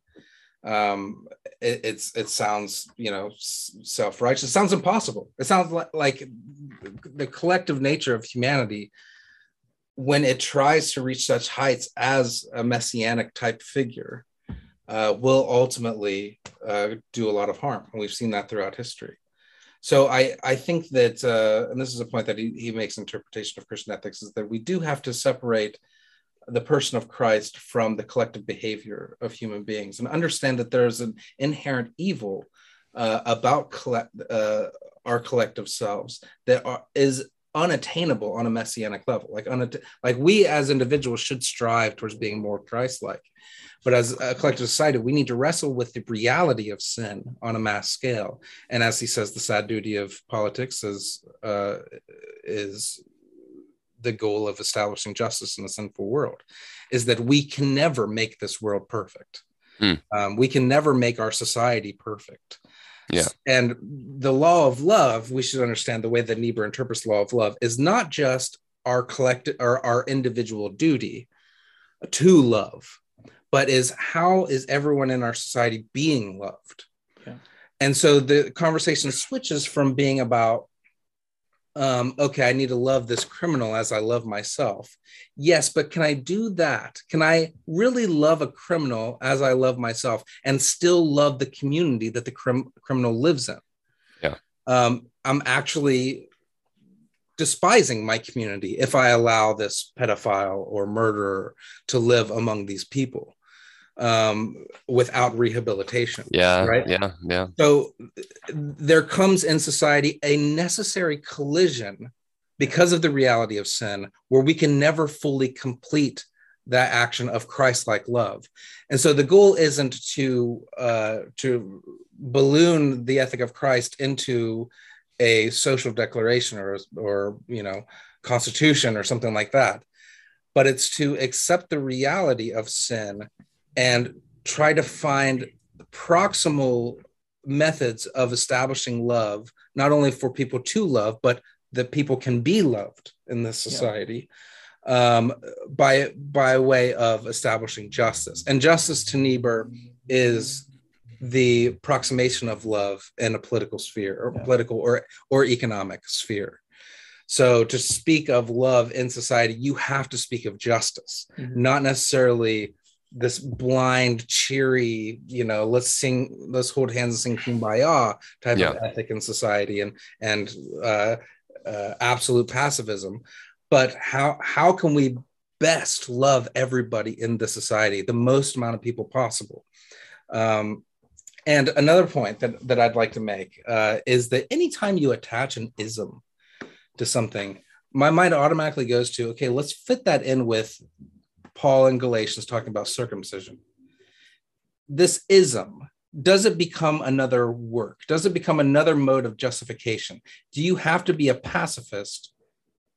Is this an extra thing that we're adding on to Christ that you have to be a pacifist? Now, a pacifist might say, no, that is Christ. Christ is, a, is uh, his doctrine is pacifism. And I don't necessarily think that I agree with that. And I think that we have to make a distinction between the person of Christ and kind of what we think is Christ-like. Have you guys seen Silence or or read the book? Um, oh, but I know the idea. Yeah, the, at the yeah. end, he has to make a decision about whether to step on the face of Christ, mm-hmm. uh, and you know, basically denouncing Christ. And if he does that, if he denounces Christ by stepping on this plaque with Christ's face on it, then he allows somebody else to live. Do we love the law of Christ more than our actual brother? Do we love pacifism more than we actually love our brother? Does that make sense? Have yeah, we created well, a, a, new idol that is passive yeah. that actually allows us to passively harm our brothers and sisters? Yeah. Well, I started I started a book recently. It's called Winsome Convictions. And there's this distinctive scene in it where they're they're comparing two different individuals and their response, their their pastors and their response to um, I haven't read a ton of it, so bear with me. Um, their response to Hitler. And one of them refused to do the Nazi salute, right? It's the greatest form of idolatry. Absolutely not, won't do it. and then they have this other scene where they're reading this story and this this one character this one member is like really mad at this guy because he says he's going to do the nazi salute and he says hey look like we got bigger fish to fry you know i mean I, I i'm completely against nazism but we got bigger fish to fry than this salute well it turns out that was dietrich bonhoeffer that, that said that you know and i was like oh dang you know like that's a pretty That's interesting. because I I agree with him. Like I eh, eh, like I think the Nazi salute is a horrible thing, but at the same time, in that society, there were bigger fish to fry.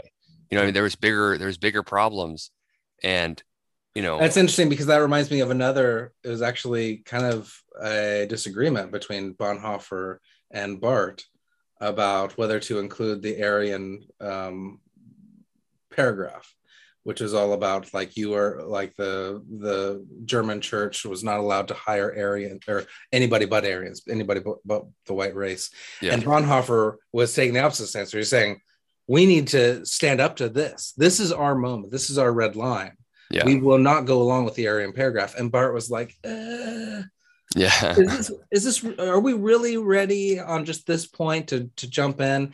Yeah. And it's just interesting to see like at what point you would make uh, it's, it's a similar discussion as the one we were having earlier about Ukraine. At what point do you draw that red line and say, we, Yeah. we will not stand for this? yeah. Well, and he made the point. If so far in the book, he's made the point that like you know he doesn't think either of these two pastors because there's Bonhoeffer and then there's the other pastor who they both end up dead. I mean, ultimately, uh, both the pastors do, as I understand it, because I know Bonhoeffer ends up dead, and the, and the first guy ended up dead.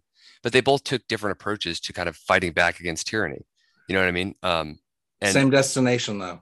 yeah, same destination. You know, um, Yeah. and so I, I don't have really have a solution, but I, it's definitely something that I've. And I, again, I'm not of the conviction of like extreme pacifism. I think it's too idealistic, and I just Mhm. like there's no possibility for justice in this life and and a just system. Like if the U.S. government took that approach of pacifism to you know police work, there would be so much resentment for there'd be so much resentment for for lack of justice from many people that it would be a worse situation. Like people would resent, um, you know, if somebody gets killed in their family, they're going to resent that other group, and then it's just going to and that's that justice allows for an alleviation of some of those res- Mhm. uh, social resentments. Um, but I, I sort of wonder. eh, Maybe we've just read this into Jesus to some degree. You know, maybe he understood this, right? Obviously, because he comes with justice and revelation. Um, so maybe it's just something we've read into his ideas, you know, but he just seems so resolutely c- committed that it almost makes me wonder if Niebuhr's saying, well, he kind of gives up on the project. You know what I mean? I- but I don't, I don't think that, but I'm like, I wonder sometimes, did Niebuhr just kind of give up on the project of Christ in the sense of like his nonviolence? Did he just kind of give up on that as an, uh, on the, the individual's pursuit of nonviolence?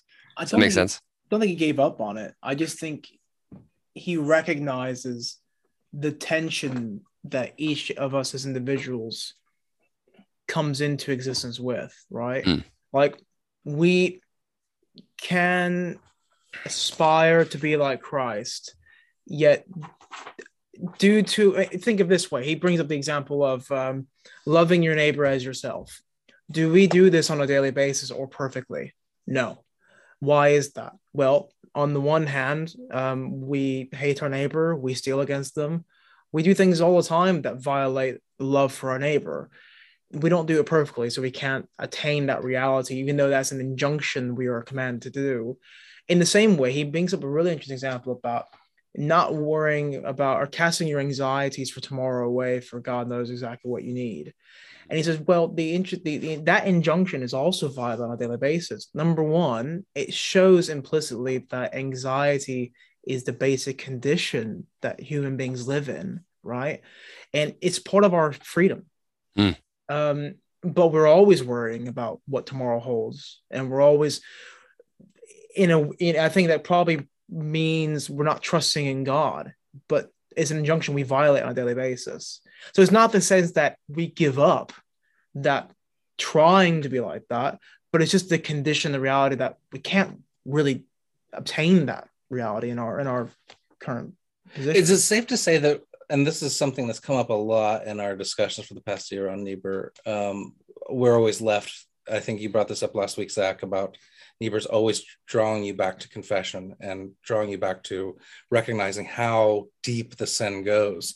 And you never really recognize it's in every, like, it's tinging every motivation.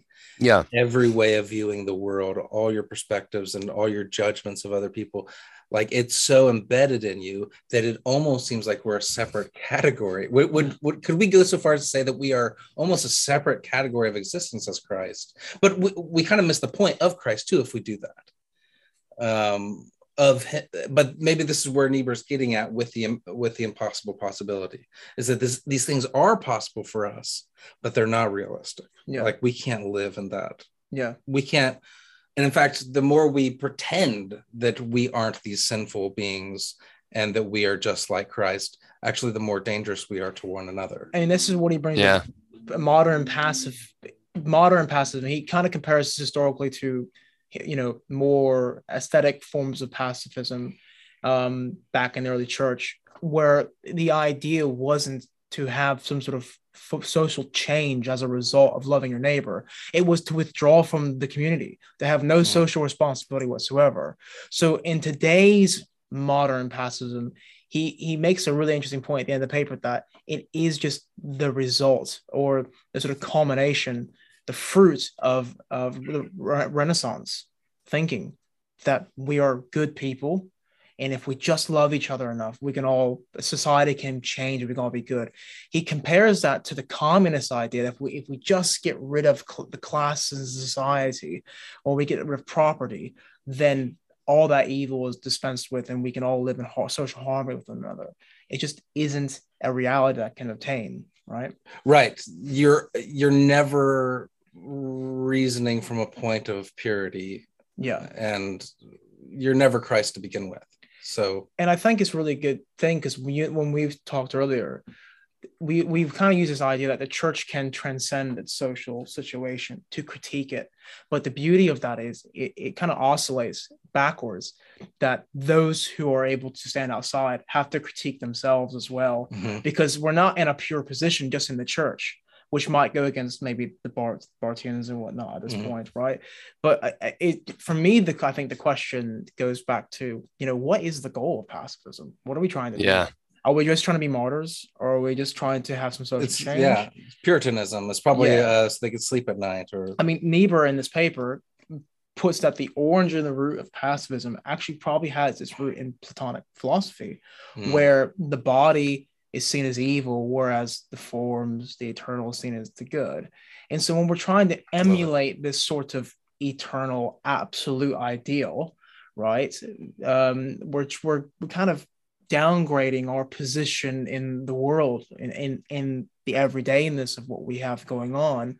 So, you know, what Cliff was saying earlier, I can't remember the examples you're putting, but in my mind, if we were to boil it down in a sentence, I think pacifism um, really the result is ending and neglecting our positions in the world.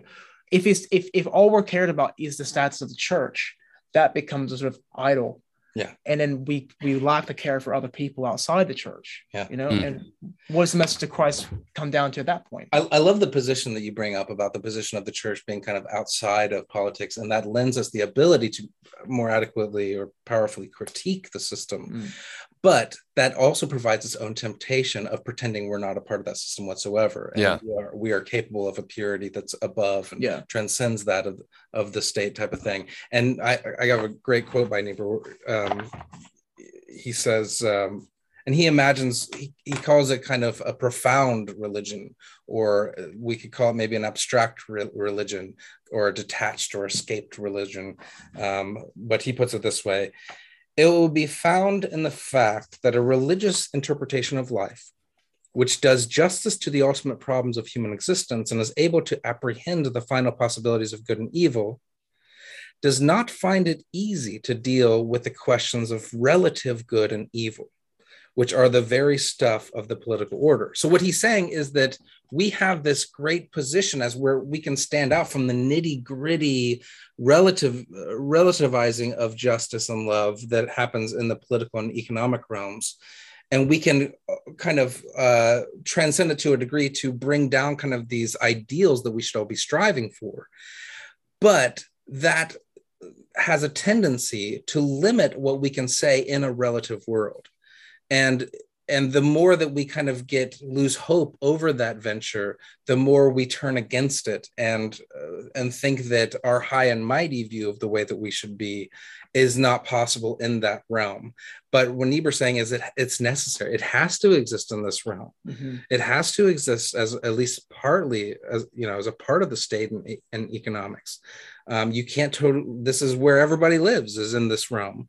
You can't totally extract yourself from that and go and, and i thought it was fascinating the point you brought up with a, a lot of these early forms of pacifism come from uh, monasticism and kind of leaving the world because that's kind of the only place that it can exist yeah. in a form of escapism i brought this up uh, before i brought this up to pacifist friends but um, i wonder how much of pacifism is actually a position of privilege yeah. and luxury it's because maybe you are middle class white you know uh, living in the united states separated from the world by oceans that you can have this position of nonviolence or this position of pacifism where absolutely you will never do this type of thing has your child ever been gassed you know like yeah. are, is this just you picking these uh, perfect, you know, um, uh, abstract ideals from the clouds, and this is just allowing you to judge all the other people below you. Um, and it really just removes you from the discussion, the, the yeah. meaningful discussion of you being able to infuse some of these absolutes as a direction to the relativism. Um, I would love to ask that question to our contemporary isolationists and see what they have to say as well. Yeah, that's yeah. a side point. I think you know, yeah, yeah, I think you know, and that, that's a really good point because actually, it's something that I guess the evangelical church, you know, as I'm part of the, that spectrum of things, I think it's something that we're really guilty of is just inaction. You know what I mean? Um, and just kind of like, hey, we're going to purify the church, kind of like you guys have been talking about. You know, Barth the Barthian kind of approach, like we need to stay a confessional church. And that otherworldliness almost keeps us from actually acting. You know, so if we conceptualize Jesus's love strictly as saying, oh, like you just need to be nonviolent and not disruptive and all this other stuff, um, not use coercion, I guess. Um, I feel like almost your ethics become separated from your view, like because you don't, you, your ethics at church become separated from your ethics outside of the church, mm-hmm. or you just don't do anything. You know I mean? You just kind of like, well, I'm just not supposed to do anything. But it's like there's a very clear call for justice, like to maintain justice and mercy in the Bible. And it's like you can't have justice without coercion. You know what I mean? Um, in my, I won't, be, I won't be able to find it, but there's another quote I was going to throw out there. It's G.K. Chesterton. I sent it to the group beforehand. You know, he, he says, uh, pacifists don't want peace. What they want is war with people who are not pacifists. And I think it kind of speaks to some of the inevitabilities, right? If you have powerful coercive groups that are very aggressive, they're almost always going to win out over groups that are nonviolent and um, willing to concede kind of all the time, not willing to take aggression as a as a form of um, maintaining justice and mercy. Does that make sense? Yeah. Yeah. That's it. I, there's a, there's a section as well, in my paper, which is to call it the, the Christ, why the church is not pacifist. And Niebuhr's has a lot of these weird like modes of opposition between points, like the dialectic, right? Which I think you know between second Adam and crucifier, between violent, uh, non-violent, uh, uh, non-resistance versus non-violent resistance. He makes it quite a, a, a the point of the, defining the two. Um, but he also has this point between sanctification versus justification, hmm. and the way we think about about these two points in Paul's um, um, own reflections upon his own like you know actions and how he thinks about you know is it no longer I that Christ but I that Christ that lives in me. Mm-hmm. And he says, if we think of, it is loosely kind of, kind of, uh, moving on this on this topic. I'm not directly quoting here, but sanctification as a sort of empowerment to do something different or to be someone different has this sort of ideological tint to give us the impression that we can rise above our condition. We can be something else. Ah, But if we think of justification as God forgiving us despite our condition, and it is a, pri- a privileging factor to sit in it and really reconsider who we are and where we're at, Mhm. we have to, then we can actually deal with the situation more realistically, right? Yeah. Yeah. That's good. well, another I- thing I was going to throw in there, a, a quote that probably should is an obvious thing that Niebuhr said, but something that really stood out to me. Is he said in uh, Moral Man and Immoral Society, he says all social power is partially derived from actual possession of physical instruments of coercion, economic or martial.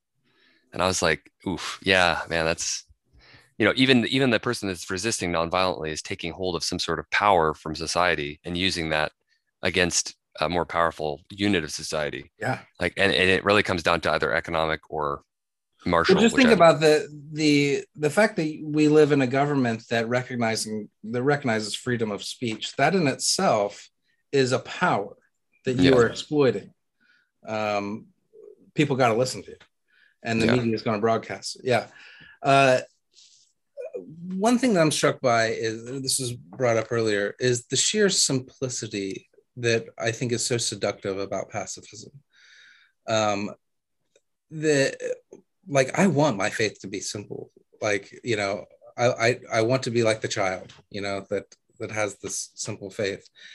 Um, as Niebuhr brings up in Children of Light, Children of Darkness, though, we are to be shrewd as snakes and innocent as doves.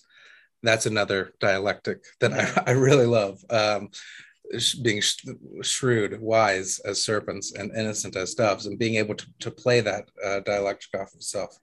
I have an example of kind of the simplicity of thought about the ability for a pacifist to kind of get lost in their own hypotheticals um, uh, Hauerwas and Resident Aliens. And this might have been, this was either Hauerwas or Willimon because they wrote together.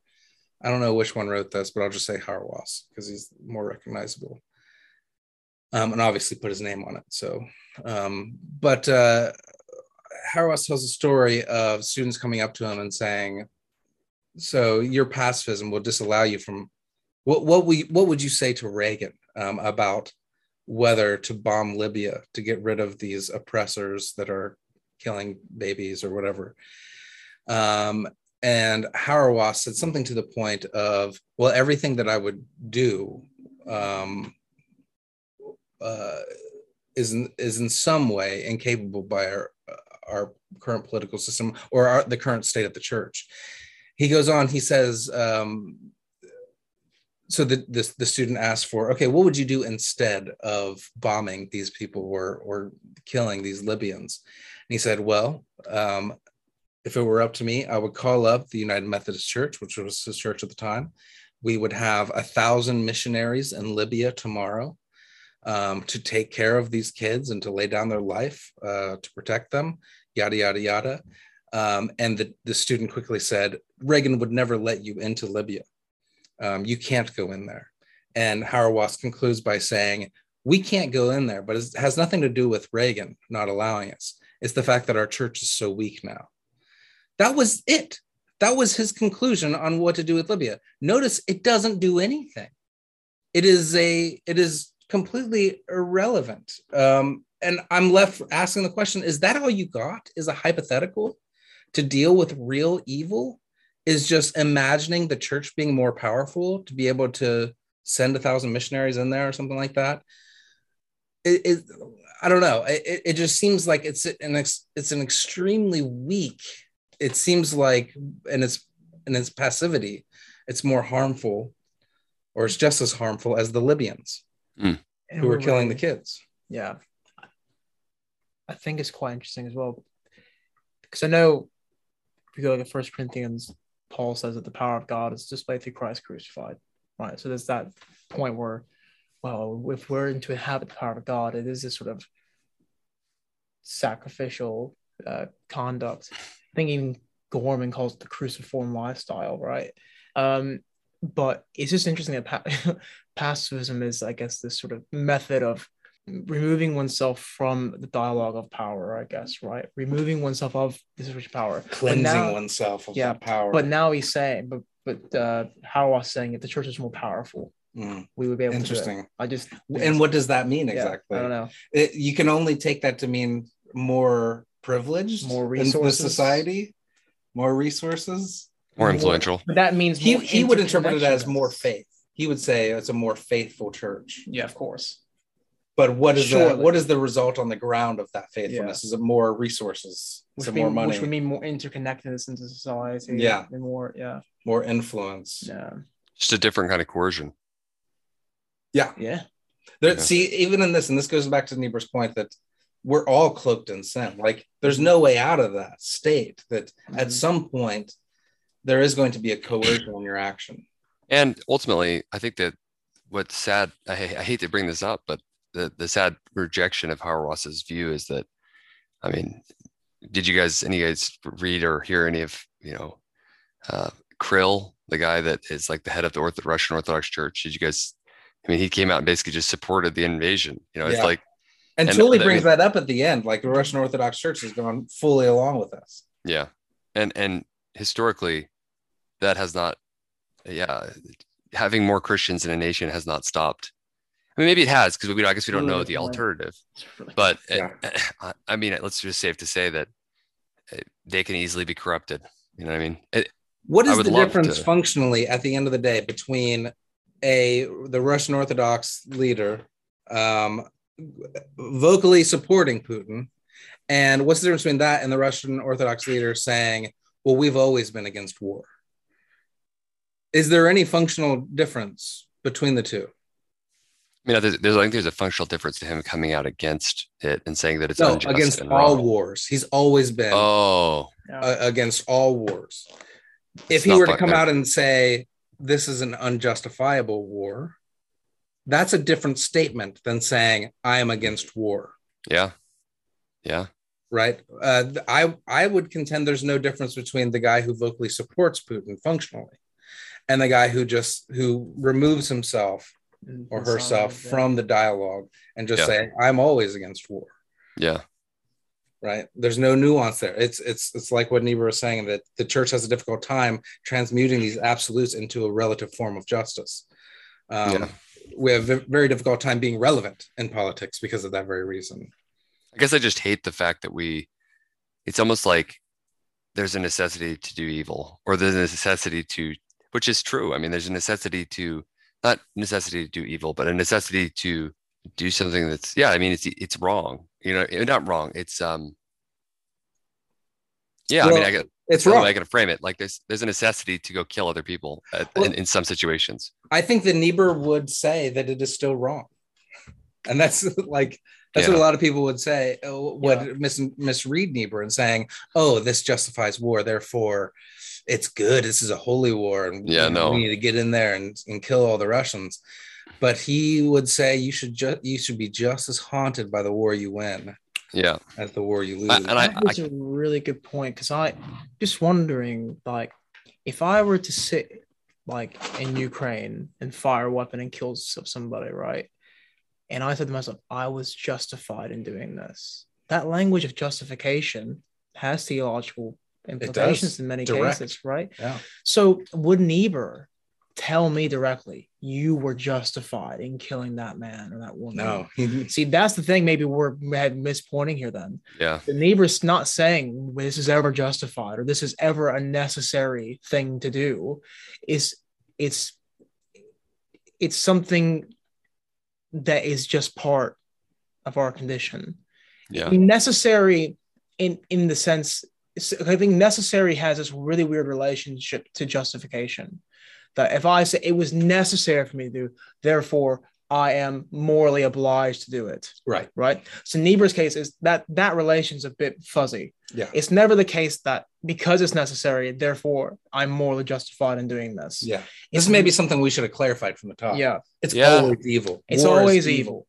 For Niebuhr, then it's not the case of you know saying that you know we're all justified in killing these Russians. I mean, I think the point we made about his position on you know looking the church looking back from a position of like uh, not even neutrality, but being able to have it to reflect upon its own weaknesses and internal struggles, our own conditions, really plays into this this fuzzy relationship between necessity and yeah. moral justification. And I, and I think that it's it's necessary to say that because eh, Niebuhr would say like we don't occupy the place of God, and so it's impossible. We're so clumsy and so, you know, our, our ability to determine what is right and wrong is so foggy. Yeah. That we don't like. I mean, I think that's a great point. It, our our view is so foggy that inevitably the the war that we say is justified is going to do harm that that was not good right? Yeah. it's gonna it's gonna commit violence it's not good. And i think of david the story of david in the bible it's such a great example like where where god's like no no you're not building my temple right? You've you've committed evil acts. Mm-hmm. i think when we when we occupy, i love that. Yeah yeah. That it, it, it's a, but yet at the same time david's a man after god's own heart. And so it's like this weird david clearly there's god is saying he's defiled by war. And so god's obviously opposed to war but it doesn't like separate him from god i guess. Yeah, i mean? It doesn't yeah. uh for our audience play back sometime go back and, and look at the announcements of Trump and Obama. When Trump had them pull the trigger on killing Baghdadi, and when Obama had them pull the trigger and kill Osama bin Laden, look at the ways that they're communicating. Um, I find it fascinating that Trump's was almost a celebration um, that they have offed this horrible, um, this horrible dude. Obama looked like he was giving a eulogy. Like he almost looks i don't i don't i don't want to say he looked sad but it was very solemn the way he talked about killing osama bin laden. Um, but assuring that this is you know uh, the weekend you know basically rests easy tonight. But it wasn't a celebration and i'm not saying this to kind of exalt obama but uh, obama is a niebuhr fan okay and and maybe maybe not this played out in his mind but I I do find it refreshing to see in a president or a leader to mourn things that are perhaps justified but are also evil, you know, but are also not great, you know. Well, I, I think of like that tension. Yeah, I think of like just like uh like killing animals on a farm, you know, like I'm not saying humans are the same as animals, but like I've never like even fish when I'm when I'm fishing in Alaska, um, we, you know, you you end up getting a lot of fish and filleting them, and it's like, man, like I it never it never gets normal to me. Every every time I kill one, I'm just like there's just like a like a part of me that's like I just don't like this. You know, the death, bringing death about, you know, for my own like but needs. Anyways, beyond that sentiment, like what what happens here matters, and I think yeah. that's that's the point. You know, you might might want to ask Hauerwas, does anything that happens in history matter then? Of course, empires rise and fall. And I think even Niebuhr and Hauerwas could agree that war is evil. It's not a good thing. But for Niebuhr, we have to have some sort of action because what matters, what happens on earth and on our own history, yeah. it matters. It, it affects human beings, people made in the image of God you know but you know if we retreat into the church and you know close our and ring our bells yeah what, what sort of stance are we taking like well i think yeah that's such a good point because niebuhr says at the end of uh, uh at the end of my the chapter that i read he says just trying to scroll down to it here he says um, the history of human life will always be the projection of the world of nature the end of history, the peace of the world, as Augustine observed, must be must be gained by strife. It will therefore not be a, a perfect peace, but it can be more perfect than than it is. Mm. If the mind and the spirit of man does not attempt the, the impossible, if it does not seek to conquer or eliminate nature, but tries only to make forces of nature the servants of human spirit and the instruments of moral of the moral ideal, a progressively higher justice and more stable peace can be achieved. And I think that that's like the classic realism. You know what I mean? The, yeah. The, the the qualifiers are like the where he kept on repeating more, more yeah. just, more peaceful. uh, I that is it's uh it's very Niebuhrian. He's never talking about what is righteous and unrighteous. He's talking about what is more in line. Um, and this is where a lot of people on, the Barthi and Hauerwas side might paint him as a pragmatist and say that he's a pragmatist wearing Christian clothes and and that type of a thing. But Niebuhr says no. You know what? Their Christianity is here to make the world better. Yeah. Um, th- and this is, I think Dorrien like traces this to Niebuhr's liberal background, but Niebuhr deeply believes that Christianity doesn't just exist here to create a bunch of hermits, yeah. um, and to create a bunch of passive little church mice. But it's but Christianity is here to actually bring the kingdom here. Mm-hmm. And what that takes is being involved in a sinful world and having to make things better through that sinful world. You're you're standing in the toilet trying to clean the toilet. Uh, you're not, you know, standing from the outside of it, uh, this perfect uh, clean position while you're cleaning it. Um, you're always cleaning with a dirty rag. You know, uh, that that's the Niebuhrian uh, perspective. I I love um, Niebuhr's statement where he says that uh, there are there are things worse than war. Mm-hmm. And at first, when like when I first would hear that, I'd, you know, it's a nice statement, and you kind of, you know, there's more profound things and and what Niebuhr's written. It's actually quite profound to say yeah. that there are actually things worse than war, mm. implying there are there might be things where you must go to war to keep from happening. Yeah. Um, tyranny, uh, holding people holding people down enslaving people, uh, human rights violations of all kinds. There are some things that are worse than war. The silence in in Russia, or, or the trying to coerce them into silence. Um, all these things are ultimately worse than war and that is making just that simple distinction actually allows us i think to progress. It's it's not the old uh, i think pop philosophy that war causes more war. I think niebuhr actually sees that if you're just choosing the absolute necessary war and still claiming that it's evil that can actually help create and sustain a much safer world uh, to a degree. Not to glorify war but yeah. to say that to act ethically and with perspective and proportion, um, sometimes involving war, uh, always toward the betterment of human beings, then that yeah. will create a more perfect society.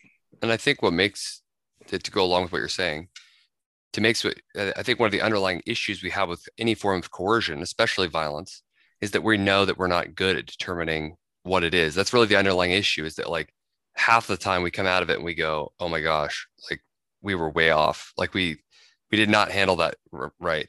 But that's why we really, need to be ready for repentance. Yeah, yeah you, you can really see in Niebuhr's approach here when he says, but it can be more perfect than it is. Yeah. Right. A, a progressively higher justice and more stable peace can be achieved. He hasn't given up on the, uh, it made me realize he hasn't really given up on, in some ways, some of the ideas of uh, uh, I'm blanking on the movement that he kind of started in. Social gospel yeah. Social gospel movement. Um, he he hasn't really given up on that. He just has a more realistic view of how it's actually achieved right? We yeah. can achieve mm-hmm. a better world.